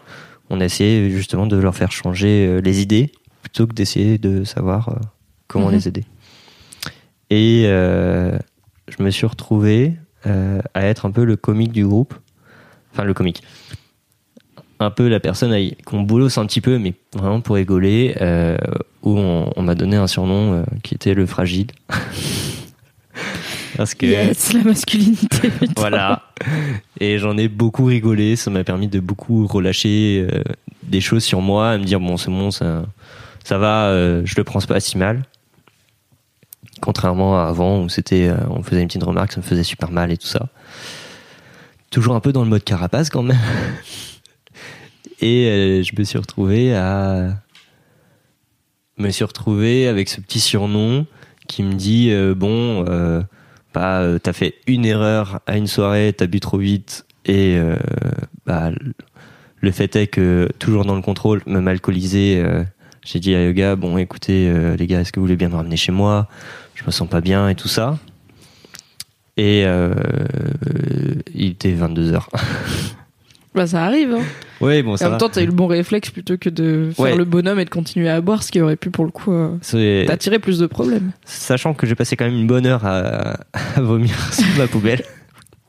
Un bon signe qu'il faut rentrer à la maison. C'est ça. Et euh, du coup, non, euh, j'étais pas si loin, donc ça va. Ils m'ont ramené, euh, ils ont fait, et, comme la, la clé d'en bas me permettait d'ouvrir et que j'étais un peu le seul à avoir la clé d'un grand bâtiment là où j'étais euh, il fallait que je ferme derrière moi. Et du coup ils étaient bon est-ce que tu es sûr que tout va bien? J'ai fait oui oui.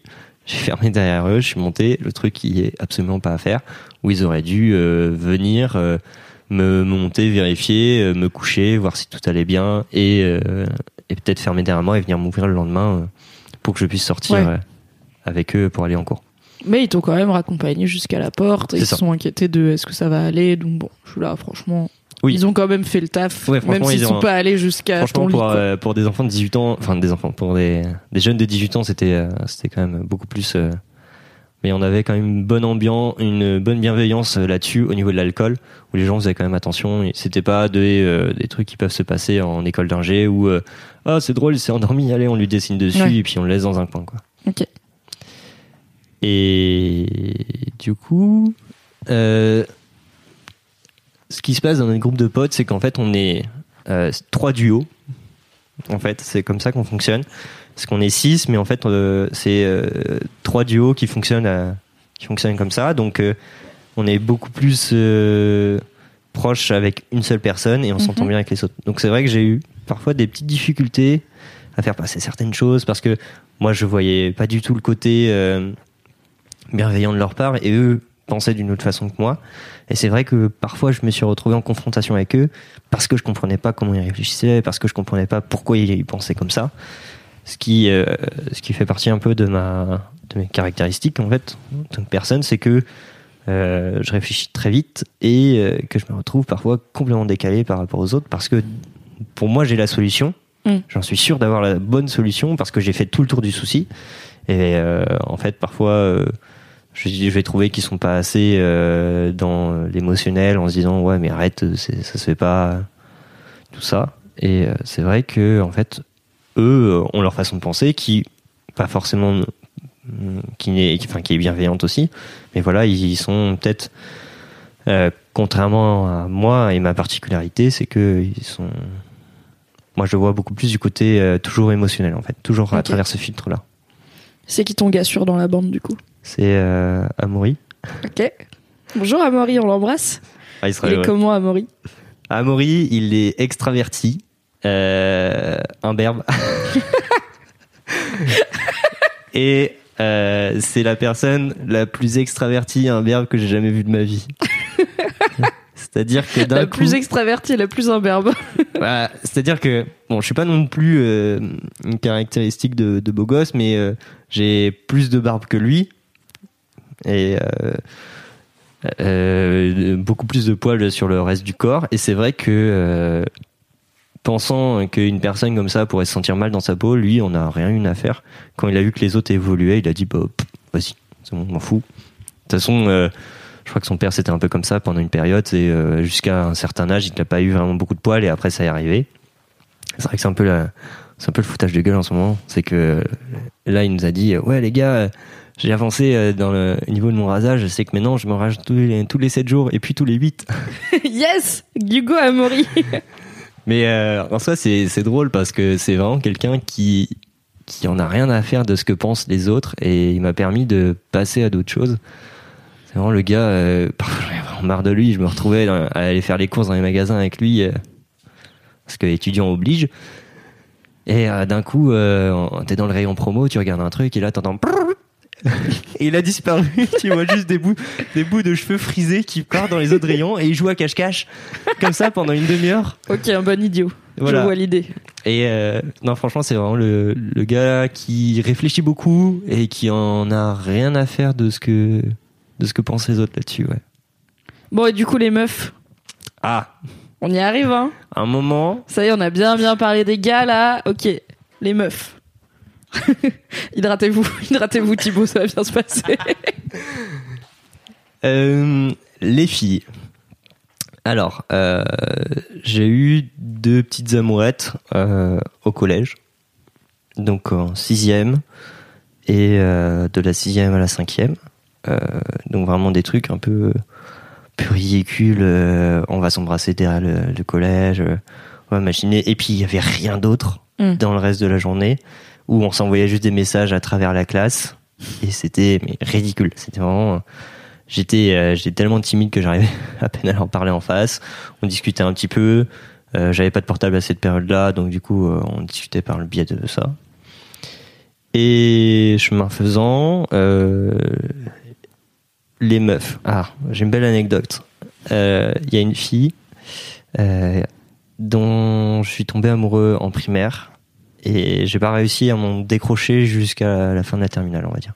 ok. Où vraiment, je pensais à elle assez souvent. Et qu'est-ce qui s'est passé? C'est que en troisième, je suis tombé dans son collège. je suis parti en Allemagne avec elle et euh, vraiment, mais bon, elle m'aimait à peu près bien, et trouvait sympa, mais c'était pas le, c'était pas toujours, euh, voilà, on n'était pas super potes quoi. On discutait un petit peu. Elle avait d'autres personnes avec qui elle s'entendait bien. Et je tiens à m'excuser à cette personne euh, que euh, en fait on s'est retrouvé dans les rues de Köln, je crois. où euh, on avait un temps libre et elle, elle voulait aller acheter une jupe ou une robe pour la pour la soirée du machin et tout le monde avait ce qu'il fallait. Les autres voulaient aller autre part et elle a dit bon bah moi j'y vais toute seule puis je vous rejoins. Et je lui fais bah si tu veux je t'accompagne. Elle fait ok pas de souci. Du coup on va dans un machin puis moi je me dis putain qu'est-ce que je vais faire? Pourquoi j'ai fait ça Pourquoi je suis là Et euh, on s'est retrouvés. Euh, donc elle a essayé quelques trucs et elle fait qu'est-ce que t'en penses? Et la réponse que j'ai donnée c'est cette fête belle fesse. Yes Godspeed Elle m'a, je pense qu'elle avait une une image de moi, de quelqu'un quand même de plutôt sympa, pas quelqu'un de lourd. J'ai vu que dans son regard, ça a changé. Elle m'a regardé avec des yeux noirs, elle a fermé la machin. Elle a, elle s'est- elle a dû se dire, ok, je prends celle-ci. Moi, j'ai reculé dans les rayons. Et elle a pris sa machin, elle a payé, on s'est barré, elle m'a à peine euh, réadressé la parole. Elle Yes. était ultra vénère. C'était audacieux hein, comme move. Ah, c'était audacieux. hein. Peu de chance de euh, marcher, mais si ça marche, ça marche bien. Mais Et voilà, mais euh, c'est ça mon souci, c'est que j'ai constaté quelque chose et je l'ai dit, sans filtre. Et voilà. Ok. Donc euh, voilà, ce chemin faisant, je crois que ça a été la seule personne, la seule fille vraiment où j'ai eu euh, quelque chose euh, de plus proche que les autres. C'est vraiment, j'avais très peu d'amis filles petits quoi. Enfin, de petits à grands. Les filles qui étaient avec moi en primaire, je discutais encore un peu avec elles après. Mais euh, je trouvais plus d'intérêt à leur parler parce que on avait tellement passé de choses en dehors que en fait, euh, je trouvais qu'il y avait plus de lien. Arrivé au milieu de la première année de, de DUT, euh, je venais de, de me prendre un vent par euh, ma co-cheftaine de cette année-là. Et euh, du coup, j'ai fait bon bah tant pis, vas-y, ça me saoule, j'y pense plus pendant quelques temps et tout ça. Et là, le dessin a fait que je suis tombé sur cette fille qui euh, qui était très sympa, très drôle, très extravertie aussi. Elle était dans ta classe? Non, je l'ai trouvée au scout, Ok. plus grande agence matrimoniale de Ça France. se chope chez les scouts, mon ça gars. se chope chez les scouts, c'est impressionnant. Et euh, c'est vrai que on. Alors elle, apparemment n'a pas compris tout de suite, euh, mais on s'est on s'est trouvé euh, sur une journée euh, de, préparation de camp, un truc un peu chiant au niveau du territoire parce qu'on n'était pas dans le même groupe. Et elle, euh, on s'est bien amusé, on s'est bien marré, on s'est un peu euh, taquiné au cours de la soirée où on a fini par faire un morpion euh, sur, sur mon jean pendant euh, un des euh, pendant un atelier où euh, je connaissais la l'animatrice, enfin la personne qui présentait l'atelier, qui à la fin m'a dit bon euh, Thibaut tu fais chier, tu m'as saoulé, tu m'as détruit mon atelier, t'es pas cool.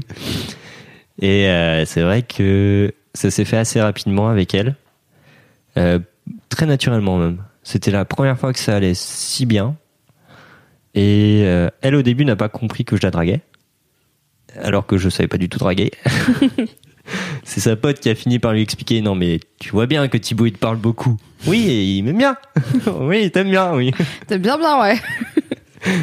Et euh, voilà, et ce chemin faisant, on a fini par sortir ensemble un peu, un peu naturellement, et on a vécu euh, deux ans et quatre mois ensemble. Ok. Tu sais ce que je vais demander C'est maintenant. Le sexe Il me déteste. Euh, Comment c'était ta première fois, Thibaut? C'est pas rentré. Oh, c'est pas grave, ça arrive. La toute première, c'était stressant dans le noir, euh, chez dans sa maison de vacances chez ses parents, où euh, on n'a pas réussi à le faire. Et on Est-ce que c'était sa première fois, elle aussi? Ouais. Ok. On était tous les deux sur notre première fois. Elle était très stressée, moi ça allait. Pas de, enfin un peu quand même parce que j'avais pas du tout envie de lui faire mal. Mhm. Et voilà, on n'a pas pu se forcer que ça et c'est pas passé. Et c'est euh, une deuxième fois, je crois que c'était deux semaines après, où là c'est un peu plus passé et voilà. Ok. Et après, on a essayé quand même de faire quelque chose d'assez intéressant de notre couple, où on a quand même essayé d'être un couple qui discute beaucoup, qui communique, euh, pour essayer quand même de chercher à bâtir quelque chose de stable, ce qui m'allait très bien. Sauf que euh, ce qui se faisait qu'elle était loin, euh, été à au moins une heure de chez moi, que j'avais pas de voiture à ce moment-là, a été encore chez ses parents parce qu'elle avait redoublé de classe. Donc on a le même âge, mais voilà, elle avait un retard au niveau, au niveau scolaire parce qu'elle avait, euh, voulait faire une autre formation, elle a changé entre temps et et du coup, elle n'avait pas son propre appart euh, jusqu'au début de ma deuxième année de UT. Donc, euh, nous, on s'est connus à peu près mi-mars. On est sortis ensemble début avril. Et euh, on a passé l'été un peu chez ses parents, un peu chez les miens. On s'est un tout petit peu vu pendant cet été-là, vraiment un tout petit peu. Et là, elle a eu un appartement euh, parce que ses parents ont déménagé. euh, son père est un boulot qui fait qu'il déménage assez souvent. Et qui fait qu'ils étaient déjà à Paris et qu'elle elle a dit bah euh, fuck je finis euh, je finis le lycée euh, il me reste une année voilà et du coup j'allais beaucoup plus souvent la voir à son appartement ce qui était cool parce Mhm. qu'on était tranquille mais c'est vrai que ouais on a quand même essayé euh, de de faire quelque chose de d'intéressant parce qu'elle avait elle un blocage et du coup par moments ça allait bien. Et puis c'est vrai que plus sur la fin ça a été un peu compliqué parce que j'ai même dans la relation j'ai vraiment été quelqu'un d'assez toxique. Ah ouais? Ouais. Comment ça? Euh, bah en fait je me suis retrouvé à faire euh, à avoir des angoisses. Euh, donc à un moment elle a fini par partir sur Paris rejoindre ses parents pour continuer ses études. Et euh, comment dire ça? Je me suis retrouvé un peu à me dire bon euh, qu'est-ce que je fais? Euh, est-ce que je la suis? Est-ce que je la suis pas?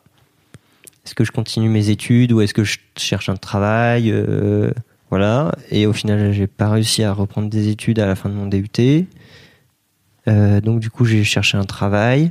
Donc j'avais de l'argent. Je pouvais venir la voir. J'avais un, un appartement à moi. Contrairement à elle qui était retournée habiter chez ses parents. Et c'est vrai que le fait de la savoir dans un autre milieu social a fait que je suis vraiment devenu extrêmement jaloux.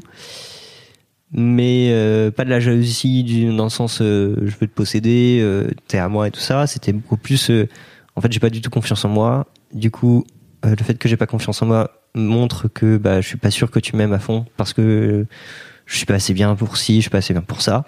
Du coup j'ai peur que tu voir quelqu'un d'autre et j'ai fait vraiment des mais en fait c'était des, des crises d'angoisse quoi que je faisais donc j'ai envoyé Mais des que textos du coup, ouais, tu lui, tu lui envoyais euh, Hmm, ton angoisse. euh, c'est ça ok. Et comment elle réagissait, elle?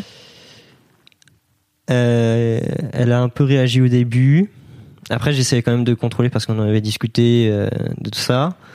Mais c'est vrai que, voilà, il a fini par avoir un moment où je lui ai quand même demandé de m'envoyer une photo de avec qui elle était, alors que enfin, c'était quelqu'un que je connaissais, que, enfin, c'était une fille, euh, sa meilleure amie que je connaissais bien et tout ça. Mais vraiment, mais pff, des trucs. euh, Et t'as pas, à ce moment-là, t'as pas pu, euh, avec, euh, avec ta bande de potes, par exemple, t'as pas pu euh, trouver de. Enfin, exprimer Hmm. la peur que tu ressentais par rapport à ta meuf qui est. En fait, je comprends la peur de. Bah, déjà, on n'est pas ensemble depuis si longtemps, tu vois. C'est ma première. Elle est repartie, elle est partie à Paris. Paris et là où je vis, c'est ultra différent. Si ça se trouve, elle va, genre, trouver des gens mille fois mieux que moi. Et moi, je sais pas ouais. quoi faire de ma vie. Enfin, Hmm. je comprends bien, tu vois, les racines du truc. Et est-ce que ça, t'as pu en parler à tes amis ou même à ta famille, tu vois, pour pas rester tout seul à laisser mariner ça euh, jusqu'à du coup lui faire peser alors que elle faisait rien de mal, tu vois? J'ai essayé d'en parler un peu, euh, mais ça n'a pas été euh, concluant parce que j'arrivais pas à avoir des vraies solutions, enfin les solutions que je voulais en fait. Et les gens essaient de m'aider un peu en se disant bon bah il va il va cogiter, il va trouver lui-même. Moi je voulais juste qu'on me trouve la solution. Qu'on me dise mais fais comme ça, puis ferme ta gueule. Et en fait euh, j'en ai pas beaucoup parlé non plus parce que ayant eu très peu de potes, j'avais pas cette habitude là de euh, d'aller dans le euh, bon les gars ça va pas du tout.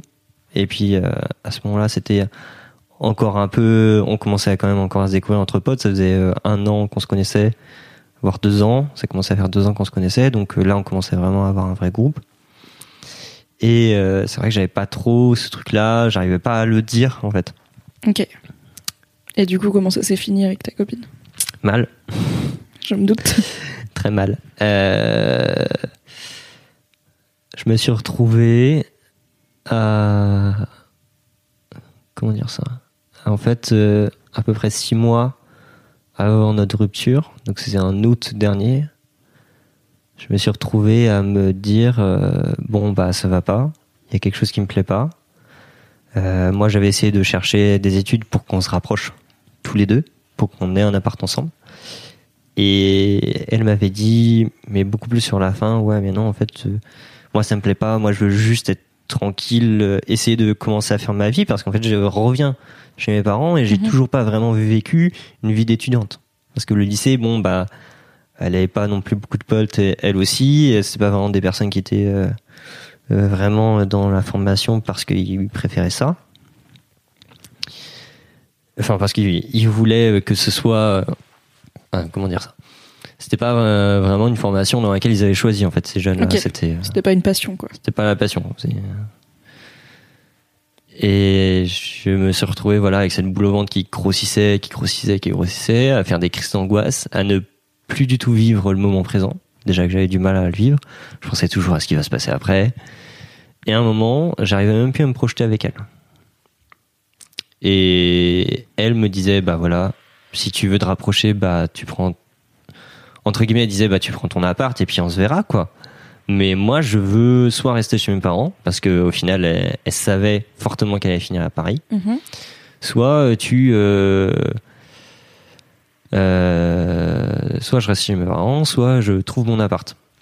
Et moi, j'ai dit ouais, mais je veux bien, mais moi, je voudrais qu'on vive ensemble. Et là, ça peut marcher. Et on a, euh, je pense, très mal communiqué, surtout moi, sur ce que je ressentais, sur tout ça.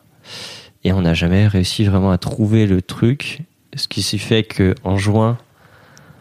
Euh, je me suis retrouvé à savoir que j'allais arrêter peut-être mon taf euh, au début septembre, à essayer de trouver une formation que j'arrivais pas, je l'ai pas eu. Euh, elle, elle avait ses résultats, elle savait qu'elle restait sur Paris, et on a commencé les grandes vacances avec elle qui trouve un taf, donc on s'est pas vu. Elle est partie en colo, dans lesquels ça n'a pas été très cool. Elle a, elle s'est un peu percutée à des, à des directeurs un peu cons. Euh, mais avec des animateurs plutôt cool. Parce que la colo, c'est pas les scouts, c'est différent. Et du coup, euh, c'est vrai que elle avait, je trouvais qu'elle avait grandi, euh, qu'elle avait changé et qu'au final, on se ressemblait moins. Et je pense qu'à cette période-là, euh, je savais pas trop que, en fait, dans un couple, il pouvait y avoir plusieurs évolutions, en fait. Plusieurs couples qui se créent différents où en fait bah l'autre a évolué mais toi aussi. Et du coup en fait euh, vous êtes toujours euh, c'est à peu près la même racine mais si vous aimez encore c'est parce que en fait euh, bah, bien que vous ayez changé en fait faut apprendre à vivre avec la nouveauté de la personne quoi. Comme euh, je sais pas comme si euh, tu tunais ta voiture bon bah à un moment Faut la conduire quand même. faut la conduire quand même il faut apprendre que bah euh, t'as un nouveau système de machin et voilà Oui, et surtout avec la distance, c'est ça aussi qui Ouais. fait que, comme tu vois rarement la personne, tu, enfin, la Mm. différence, elle te saute aux yeux, alors que quand t'es H24 ensemble, bon, bah, c'est plus progressif, quoi.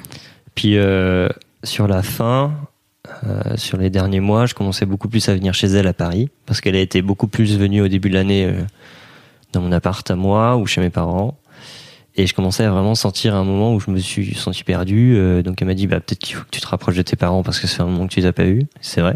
J'ai beaucoup passé de temps sur le projet euh, tous les deux plutôt que sur le projet bah moi qu'est-ce que je fais? Donc du coup j'étais paumé dans ce que je voulais faire. Euh, je savais pas où est-ce qu'on allait tous les deux et je me projetais pas de d'être à Paris parce que bien que je sois là aujourd'hui, je déteste cette ville. T'as le droit. C'est pas le ultra angoissant, c'est horrible pour moi. Trop de bruit. trop de gens, trop de bruit. Oui, est-ce que t'as ça, t'as l'hypersensibilité sensorielle aussi? Euh, ouais, c'est vrai qu'à un moment ça m'empêchait de travailler parce que même euh, là en fait et lire un bouquin dans, dans le métro ou dans le RER c'est impo- c'est presque impossible pour moi je passe mon temps à lever la tête regarder les gens quand on s'arrête euh, qui descend qui monte euh, passer mon temps à tout regarder tout machiner et c'est vraiment ouais une grosse hypersensibilité euh, euh, émotionnelle aussi mais euh, dans le fait que j'ai grandi avec un père qui avait un qui avait un filtre, bah, j'ai un peu imité et c'est vrai qu'aujourd'hui Euh, ça me permet aussi de, de, tampon- de tamponner et d'éviter de culpabiliser sur certaines choses. Yes. On va finir l'histoire du coup. Ouais. La rupture. J'ai- C'était vraiment mais la rupture du gros connard. Oh no Ah oui. On est. Ça faisait une semaine qu'elle était euh, chez moi, qu'elle avait réussi à se dégager du temps pour euh, passer une semaine euh, dans, dans mon appart alors que je travaillais. Et euh, elle m'a fait une petite surprise, c'est qu'elle est restée quand même jusqu'au jusqu'au soir alors qu'elle avait dit qu'elle partait le matin et tout ça, qu'elle me laissait. Bref. Donc on s'est vu le vendredi avant que elle reparte chez ses parents et moi que je parte en week-end chez mes parents. Et en fait, euh, bah, on l'a fait euh, une dernière fois, mais je pensais pas que c'était une dernière fois. Et c'est vrai que pendant cette semaine-là, ça n'avait pas été non plus le bonheur que moi je m'attendais toujours à ce que ce soit génial et tout ça, alors qu'en fait pas du tout. Enfin, je me confrontais à chaque fois à la vie réelle, ce qu'elle est. C'est que c'est pas toujours euh, machin, alors que Mhm. moi je m'attends toujours à avoir quelque chose de ouah, épanouissant. Et euh, une fois la chose faite, une fois les, la chose retombée, euh, j'ai la boule qui est réapparue. Et là, je me suis dit, euh, bon, bah en fait, faudrait peut-être arrêter ça parce que là, t'es vraiment pas bien. Euh, T'arrives pas à savoir. Et je commençais, j'avais commencé à avoir une psy euh, trois semaines avant, je crois, trois ou quatre semaines avant. Ok. Donc j'ai- elle m'avait dit depuis déjà très longtemps, on va avoir un psy si tu te sens pas bien. Et j'arrivais pas à faire la démarche, comme euh, elle aussi avec son blocage au niveau, euh, au niveau euh, sexuel, elle avait, elle n'arrivait pas non plus à faire la démarche. Et l'un dans l'autre, euh, bah ça a été quand même quelque chose d'horrible quoi. Où euh, je lui ai dit bah écoute, je me sens pas bien. Et là elle m'a dit bah si vraiment tu te sens pas bien avec quelqu'un, faudrait peut-être que tu la quittes. Donc je lui ai demandé de me, de me dire de la larguer. Le, le plus horrible Ça du monde. va, c'est pas la pire rupture du monde, franchement. Je pensais que genre euh, on allait casser des assiettes, tu vois. Ah non, non. Non, ça va, c'est sans- plutôt sain. C'est ok, je devrais faire ça, mais j'arrive pas à le faire. Tu peux pas me dire de le faire comme ça, je le fais. C'est dur parce que Ouais. du coup, tu la mets dans une position où c'est elle qui doit demander à se faire guélard, ce qui est pas simple. Mais je sais pas, c'est pas le pire. Ouais. Croisant mon expérience de personne extrêmement vieille, il y a pire comme rupture. Mais euh, c'est vrai que par rapport à ce qu'on avait vécu, c'était un peu dégueulasse. Surtout que, enfin, on venait Ouais. juste de finir faire l'amour, enfin, des trucs euh, pas cool. Et euh, voilà. Et après, j'ai, euh, je sais pas, enfin, j'arrivais pas à décrocher euh, pendant quelques quelques petites semaines. J'ai encore continué à lui parler, euh, elle aussi. À un moment, c'était elle qui était obligée de me dire mais arrête de me parler parce que euh, sinon on va jamais y arriver à Mhm. passer à autre chose. Et j'ai commencé à faire mon chemin et elle le sien. Et c'est vrai que la dernière, le dernier contact qu'on a eu, c'était en décembre, où vraiment je, je passais mon temps en fait à faire euh, des montagnes russes. Je me sens bien, je me sens pas bien, je me sens pas. Bref. Et euh, je lui ai envoyé un dernier texto euh, parce que je voulais voilà lui en parler un peu de ça et parce que enfin j'avais vraiment pas l'impression qu'on avait euh, bien fait la rupture quoi. Ce qui est vrai qu'on n'a pas beaucoup discuté. Je pense qu'aujourd'hui c'est un peu ça qui m'empêche de passer à autre chose, mais voilà. Et euh, elle m'a dit bah écoute maintenant c'est enfin c'est fini arrête de m'envoyer des messages j'essaye de passer à autre chose. Euh, toi aussi fais de même parce que voilà il y aura rien d'autre quoi. Et voilà, et j'ai fini par effacer son numéro parce que c'était presque. Et elle en devenait vraiment agressive, quoi. Et je comprenais que, ben, moment, il fallait que je lâche et qu'il fallait que je passe à autre chose. Du coup, voilà. Ok. Juste le dernier sujet dont je voulais qu'on parle ensemble, c'est ton, ton diagnostic. Comment Ouais. ça s'est passé? Est-ce que c'est toi qui as demandé euh, Salut, apparemment il y a un truc qui s'appelle les zèbres. Est-ce qu'on peut vérifier? Est-ce que c'est ta psy qui a fait Jeune homme, on va faire un, un ou deux tests? Comment ça s'est passé Tout ça? Euh, c'est arrivé euh, à 18 ans où j'ai dû tomber là-dessus, mais vite fait. Et je me suis dit, tiens, une personne surdouée. Puis j'ai commencé à lire le truc, puis je me suis dit, mais non, c'est pas moi. Ce qui arrive à toutes les personnes qui sont comme ça, c'est que, bah, en fait, on a l'impression d'être en dessous des autres, plutôt que d'être au-dessus. Parce qu'on se dit, mais, euh, tout le monde me dit que je suis intelligent, mais en fait, je le sens pas, parce qu'on me le montre à l'école, euh, je suis pas bon, parce que, euh, à chaque fois que je dis quelque chose, les gens, les ont l'impression que c'est bête ou c'est à côté de la plaque, donc c'est que je suis con. Forcément. Alors que je réfléchis à tout le temps plein de trucs, et je me pose mille et mille questions. Et euh, je suis retombé, donc j'écoutais euh, France Inter, euh, l'émission du Point Carré, je crois que c'est ça, en revenant du travail. Et euh, c'est vrai que je suis tombé là-dessus, sur euh, un truc là où il parlait de ça. Et je me suis dit, tiens, c'est intéressant. Je vais regarder. Et j'ai feuilleté. Donc j'étais toujours avec mon ex à ce moment-là. Euh, j'ai feuilleté, j'ai feuilleté, j'ai feuilleté, j'ai regardé, puis je me suis dit, non, c'est pas moi. Il a fallu, euh, je sais pas, quelques mois pour que je me dise, bon, en fait, c'est peut-être moi. Et euh, en commençant avec ma psy aussi. Et pendant ce, ce dialogue-là, j'ai fini par me dire, bon, à un moment, euh, mon père m'en avait déjà parlé du fait que j'étais peut-être surdoué aussi. Je me suis dit, bon, euh, peut-être écouter les gens et puis voir. Du coup, j'en ai parlé à ma psy, m'a dit, j'attendais que vous le disiez. Et là, j'étais, oh là là, c'est incroyable. Du coup, on est beaucoup plus euh, orienté là-dessus. J'ai fini par passer euh, un test de QI avec du coup un, un peu un truc psy- un, un débrief psychologique derrière, donc avec Mhm. une personne spécialisée là-dedans. Euh, alors le diagnostic est pas forcément euh, très concluant parce qu'il est assez éparse du fait que euh, bah, il y avait le stress, euh, il y avait le fait qu'il y avait du bruit autour, donc du coup les les résultats se sont, se correspondent pas forcément. Enfin, l'écart entre les différentes euh, calculs de de, de mentalité euh, sont. oh, je sais plus comment dire ça.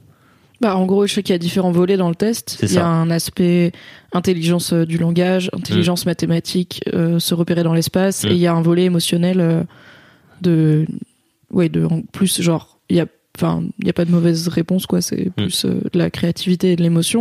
Donc tu peux être très bon dans un truc et pas si bon dans l'autre, et au Mm. final. Euh, T'as pas forcément euh, 100 partout et t'as 400 de QI, quoi. Ou là, je pense que ta vie est compliquée. Et du coup, il, il peut y avoir, oui, des points forts et des points Mm. faibles, quoi. Ouais. Et du coup, dans les dans les volets les plus euh, euh, les plus importants, on va dire, euh, j'étais très bon là-dedans. Donc du coup, ce qu'on concluait, c'était que bah je suis quelqu'un au potentiel, même si euh, mon QI le montre pas parce qu'il il est un peu, enfin là, il était impossible à calculer. Aujourd'hui, peut-être que si je le refais, il sera peut-être un peu mieux, mais bon, bref, c'est pas vraiment le chiffre qui m'intéressait. Moi, c'était de savoir si c'était bon ou pas. Donc j'en ai pas discuté forcément avec ma psy parce qu'entre temps, j'ai parlé d'autres choses. Mais c'est vrai que déjà, ça me fait du bien parce que j'ai commencé à lire beaucoup plus de bouquins. Je me suis autorisé à lire des bouquins là-dessus. Est-ce que tu as des recommandations pour euh, des jeunes, euh, Euh, des ouais. jeunes arrivants dans le monde des Des œuvres tout jeune. Si tu as des questions là-dessus, va lire le bouquin Je suis un zèbre. Euh, je sais plus la fille qui l'a écrit. Le lien sera dans la description. Voilà. C'est euh, une autobiographie d'une euh, d'une jeune fille qui raconte ses années où je me suis retrouvé là-dedans et c'est la première fois où j'ai commencé à écrire dans un bouquin en disant bah ça ça m'est arrivé, ça je l'ai ressenti comme ça, putain c'est pareil pour moi. Et ce bouquin je l'ai filé à mon père. Je sais pas trop ce qu'il en a, enfin je lui ai demandé de le lire. Je sais pas ce qu'il en a fait mais voilà. Et c'est vrai que après euh, ce, ce test-là m'a permis de le montrer un peu à tout le monde. Mes amis étaient m'ont demandé à, à le voir. J'aurais demandé s'ils voulaient le voir. Ils m'ont. J'ai reçu euh, euh, plein d'adresses mail d'un coup. Ils m'ont dit vas-y, balance, on regarde. Et euh, j'ai envoyé à ma mère, à mon frère, à ma sœur, et tout le monde l'a lu. euh, Bah, c'est cool. voilà, même à mon père, mais pas à ma belle-mère parce que bon, voilà. Oui, j'ai pas l'impression que vous soyez très proches. Est-ce que tu très. penses que c'est différent d'être un garçon zèbre ou d'être et d'être une fille zèbre? Pas, enfin, soit dans la façon dont toi tu le vis, soit dans la façon dont le monde le perçoit. Hum, je pense que pour un garçon, c'est plus compliqué parce que il y a généralement la part de l'hypersensibilité qui prend la part et de euh, l'hypermaturité euh, où en fait bah, ça correspond pas trop à- au gars. D'avoir un enfant qui est très mature à un âge très avancé, euh, ça fait bizarre. Chez les garçons, ça peut être bien. Chez les filles, bah, dans notre monde, euh, très cher monde patriarcal, ça fait bizarre de voir une fille euh, qui euh, a la jugeote. Et euh, même si aujourd'hui moins, mais bon voilà, c'est vrai qu'il y a beaucoup plus, je pense, le côté émotionnel qui chez les garçons est beaucoup plus vissé, alors que chez une fille, bon, on va dire c'est une pleurnicheuse, euh, elle nous saoule, elle arrête pas de, elle arrête de pleurer tout le temps pour rien, mais on va prendre ça en compte, alors que chez un gars, on va lui dire bah non, tu peux pas, c'est impossible. Et voilà, je pense que c'est un peu la seule différence qu'il y a entre tout ça. Après, ouais, comme je te disais tout à l'heure, c'est c'est vraiment différent de chaque enfant, de chaque euh, vécu, de même de base, on n'a pas tous la même façon, de- même si on a une façon de penser différente des gens, une pensée en arborescence, c'est vraiment beaucoup plus euh, au vécu quoi. On Ok. est tous différents à la base. C'est cool que tu sois venu maintenant parce que t'es vraiment à un moment charnière de ta vie où tu viens d'avoir ce diagnostic il y a Ouais. quelques mois, t'as fini ta première relation longue, Mm. tu vas partir de France et de ton milieu pro pour aller faire un truc qui correspond peut-être plus à ce que t'aimes vraiment. T'aimerais devenir quel genre d'homme? Genre dans 10 ans, tu te vois comment? Comment je me vois? Euh, Moi, je me vois pas, mais je vois ce qu'il y a autour de moi. Ok. Il y a quoi autour de toi? Euh, autour de moi, il y a euh, il y a trois ou quatre hectares de forêt, il y a un jardin deux fois plus grand que celui que j'ai, il y a une maison en pierre refaite euh, avec euh, d'un côté euh, une partie en bois à paille, enfin vraiment beaucoup plus un truc respectueux et j'ai juste envie d'avoir un endroit où je vais pas dire où je refasse un peu la vie, mais où j'ai planté des dans le jardin des des essences d'arbres que j'adore, où j'ai fait vraiment un jardin génial. Je pense que je serais vraiment quelqu'un qui des qui serait plus dans la partie bah, respect de soi, respect des autres, respect de l'environnement. Et je sais pas, je me vois, je crois que je me vois beaucoup papa à donner des connaissances à mes enfants, à jouer avec eux, leur faire découvrir, essayer enfin, de les rendre le, plus heureux possible, quoi. Cool. Voilà. Ok. Je vais te poser ma dernière question. Oui. Je sais pas si t'as pris le temps d'y réfléchir du coup. Quel homme réel ou fictif tu considères comme un modèle de masculinité positive? Euh, J'y ai réfléchi beaucoup. C'est pas si simple, hein C'est pas, euh, c'est pas si simple parce que euh, j'hésite entre certains. Euh, je pense que le principal, celui qui m'a accompagné le plus longtemps, c'est alors c'est un personnage fictif et une personne réelle. C'est le youtubeur Bob Lennon Mhm. qui que j'ai découvert à 12-13 ans, qui en fait a une grosse voix énorme, qui parle vachement, qui est hyper euh, machin, et en fait euh, j'ai vu son premier interview à 14-15 ans, où je me suis rendu compte qu'en fait c'est un mec d'un mètre 85, euh, frêle comme je sais pas quoi, euh, avec à peine 70 kilos, qui est ridicule, mais un geek dans, dans toute sa splendeur, et c'est la personne où tu te dis pas du tout, euh, Ouah, je le verrais bien, euh, je sais pas, euh, patron d'une boîte ou euh, un superbe animateur, un peu costaud et tout ça, et pas du tout.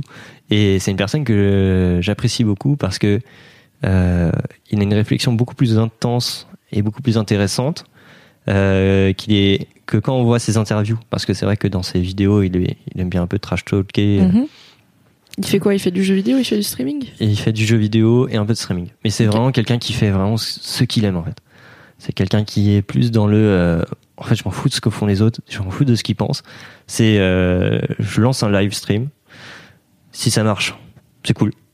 S'il marche pas, fous. Je recommencerai un autre et je ferai quelque chose. Voilà, je fais quelque chose qui me plaît. Et moi, ça m'a permis parce que je me reconnaissais. J'étais quand même un enfant assez frêle. Euh, même aujourd'hui, enfin, je fais 1m73 euh, et euh, 65 kilos. euh, bon. euh, je fais de l'athlétisme mais euh, c'est pas je suis pas quelqu'un de super baraque et tout ça et euh, pourtant c'est voilà de voir quelqu'un qui est bien dans sa peau ça m'a fait du bien. Et vraiment c'est quelqu'un de très bienveillant. Dans ses interviews euh, qu'on voit de Polymanga et tout ça c'est il est mais pff, je m'en fous. En fait euh, je m'en fous de ce que de ce que t'es de ce que t'es machin. C'est tu m'aimes bien tu viens me faire un câlin et puis euh, voilà on prend une photo je te fais une dédicace et puis hop je passe au prochain gamin parce que bah, je suis content de vous voir et euh, voilà.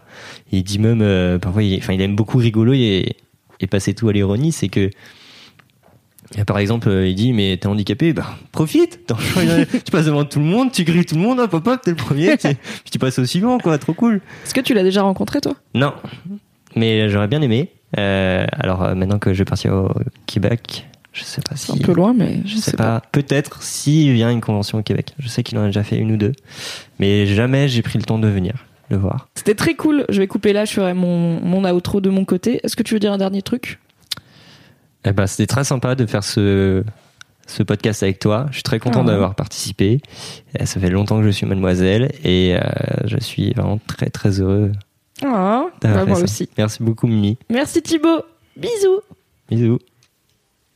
Tu l'as peut-être remarqué, cher auditeur, chère auditrice, j'ai dû couper un poil court à cette fin de discussion avec Thibaut, car j'étais en retard. Et oui, j'étais en retard. Pourquoi?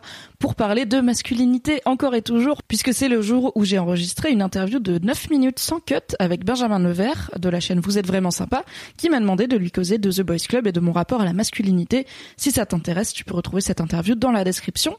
Mais je voulais surtout dire un énorme merci à Thibaut d'être venu se livrer.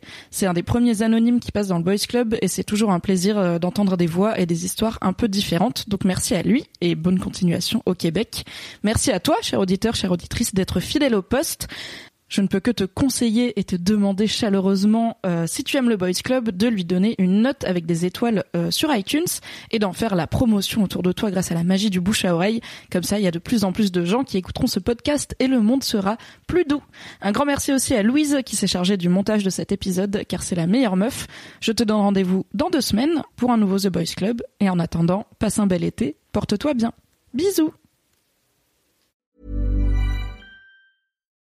When you need mealtime inspiration, it's worth shopping Kroger, where you'll find over 30,000 mouthwatering choices that excite your inner foodie. And no matter what tasty choice you make, you'll enjoy our everyday low prices, plus extra ways to save, like digital coupons worth over $600 each week. You can also save up to $1 off per gallon at the pump with fuel points. More savings and more inspiring flavors make shopping Kroger worth it every time. Kroger, fresh for everyone. Fuel restrictions apply.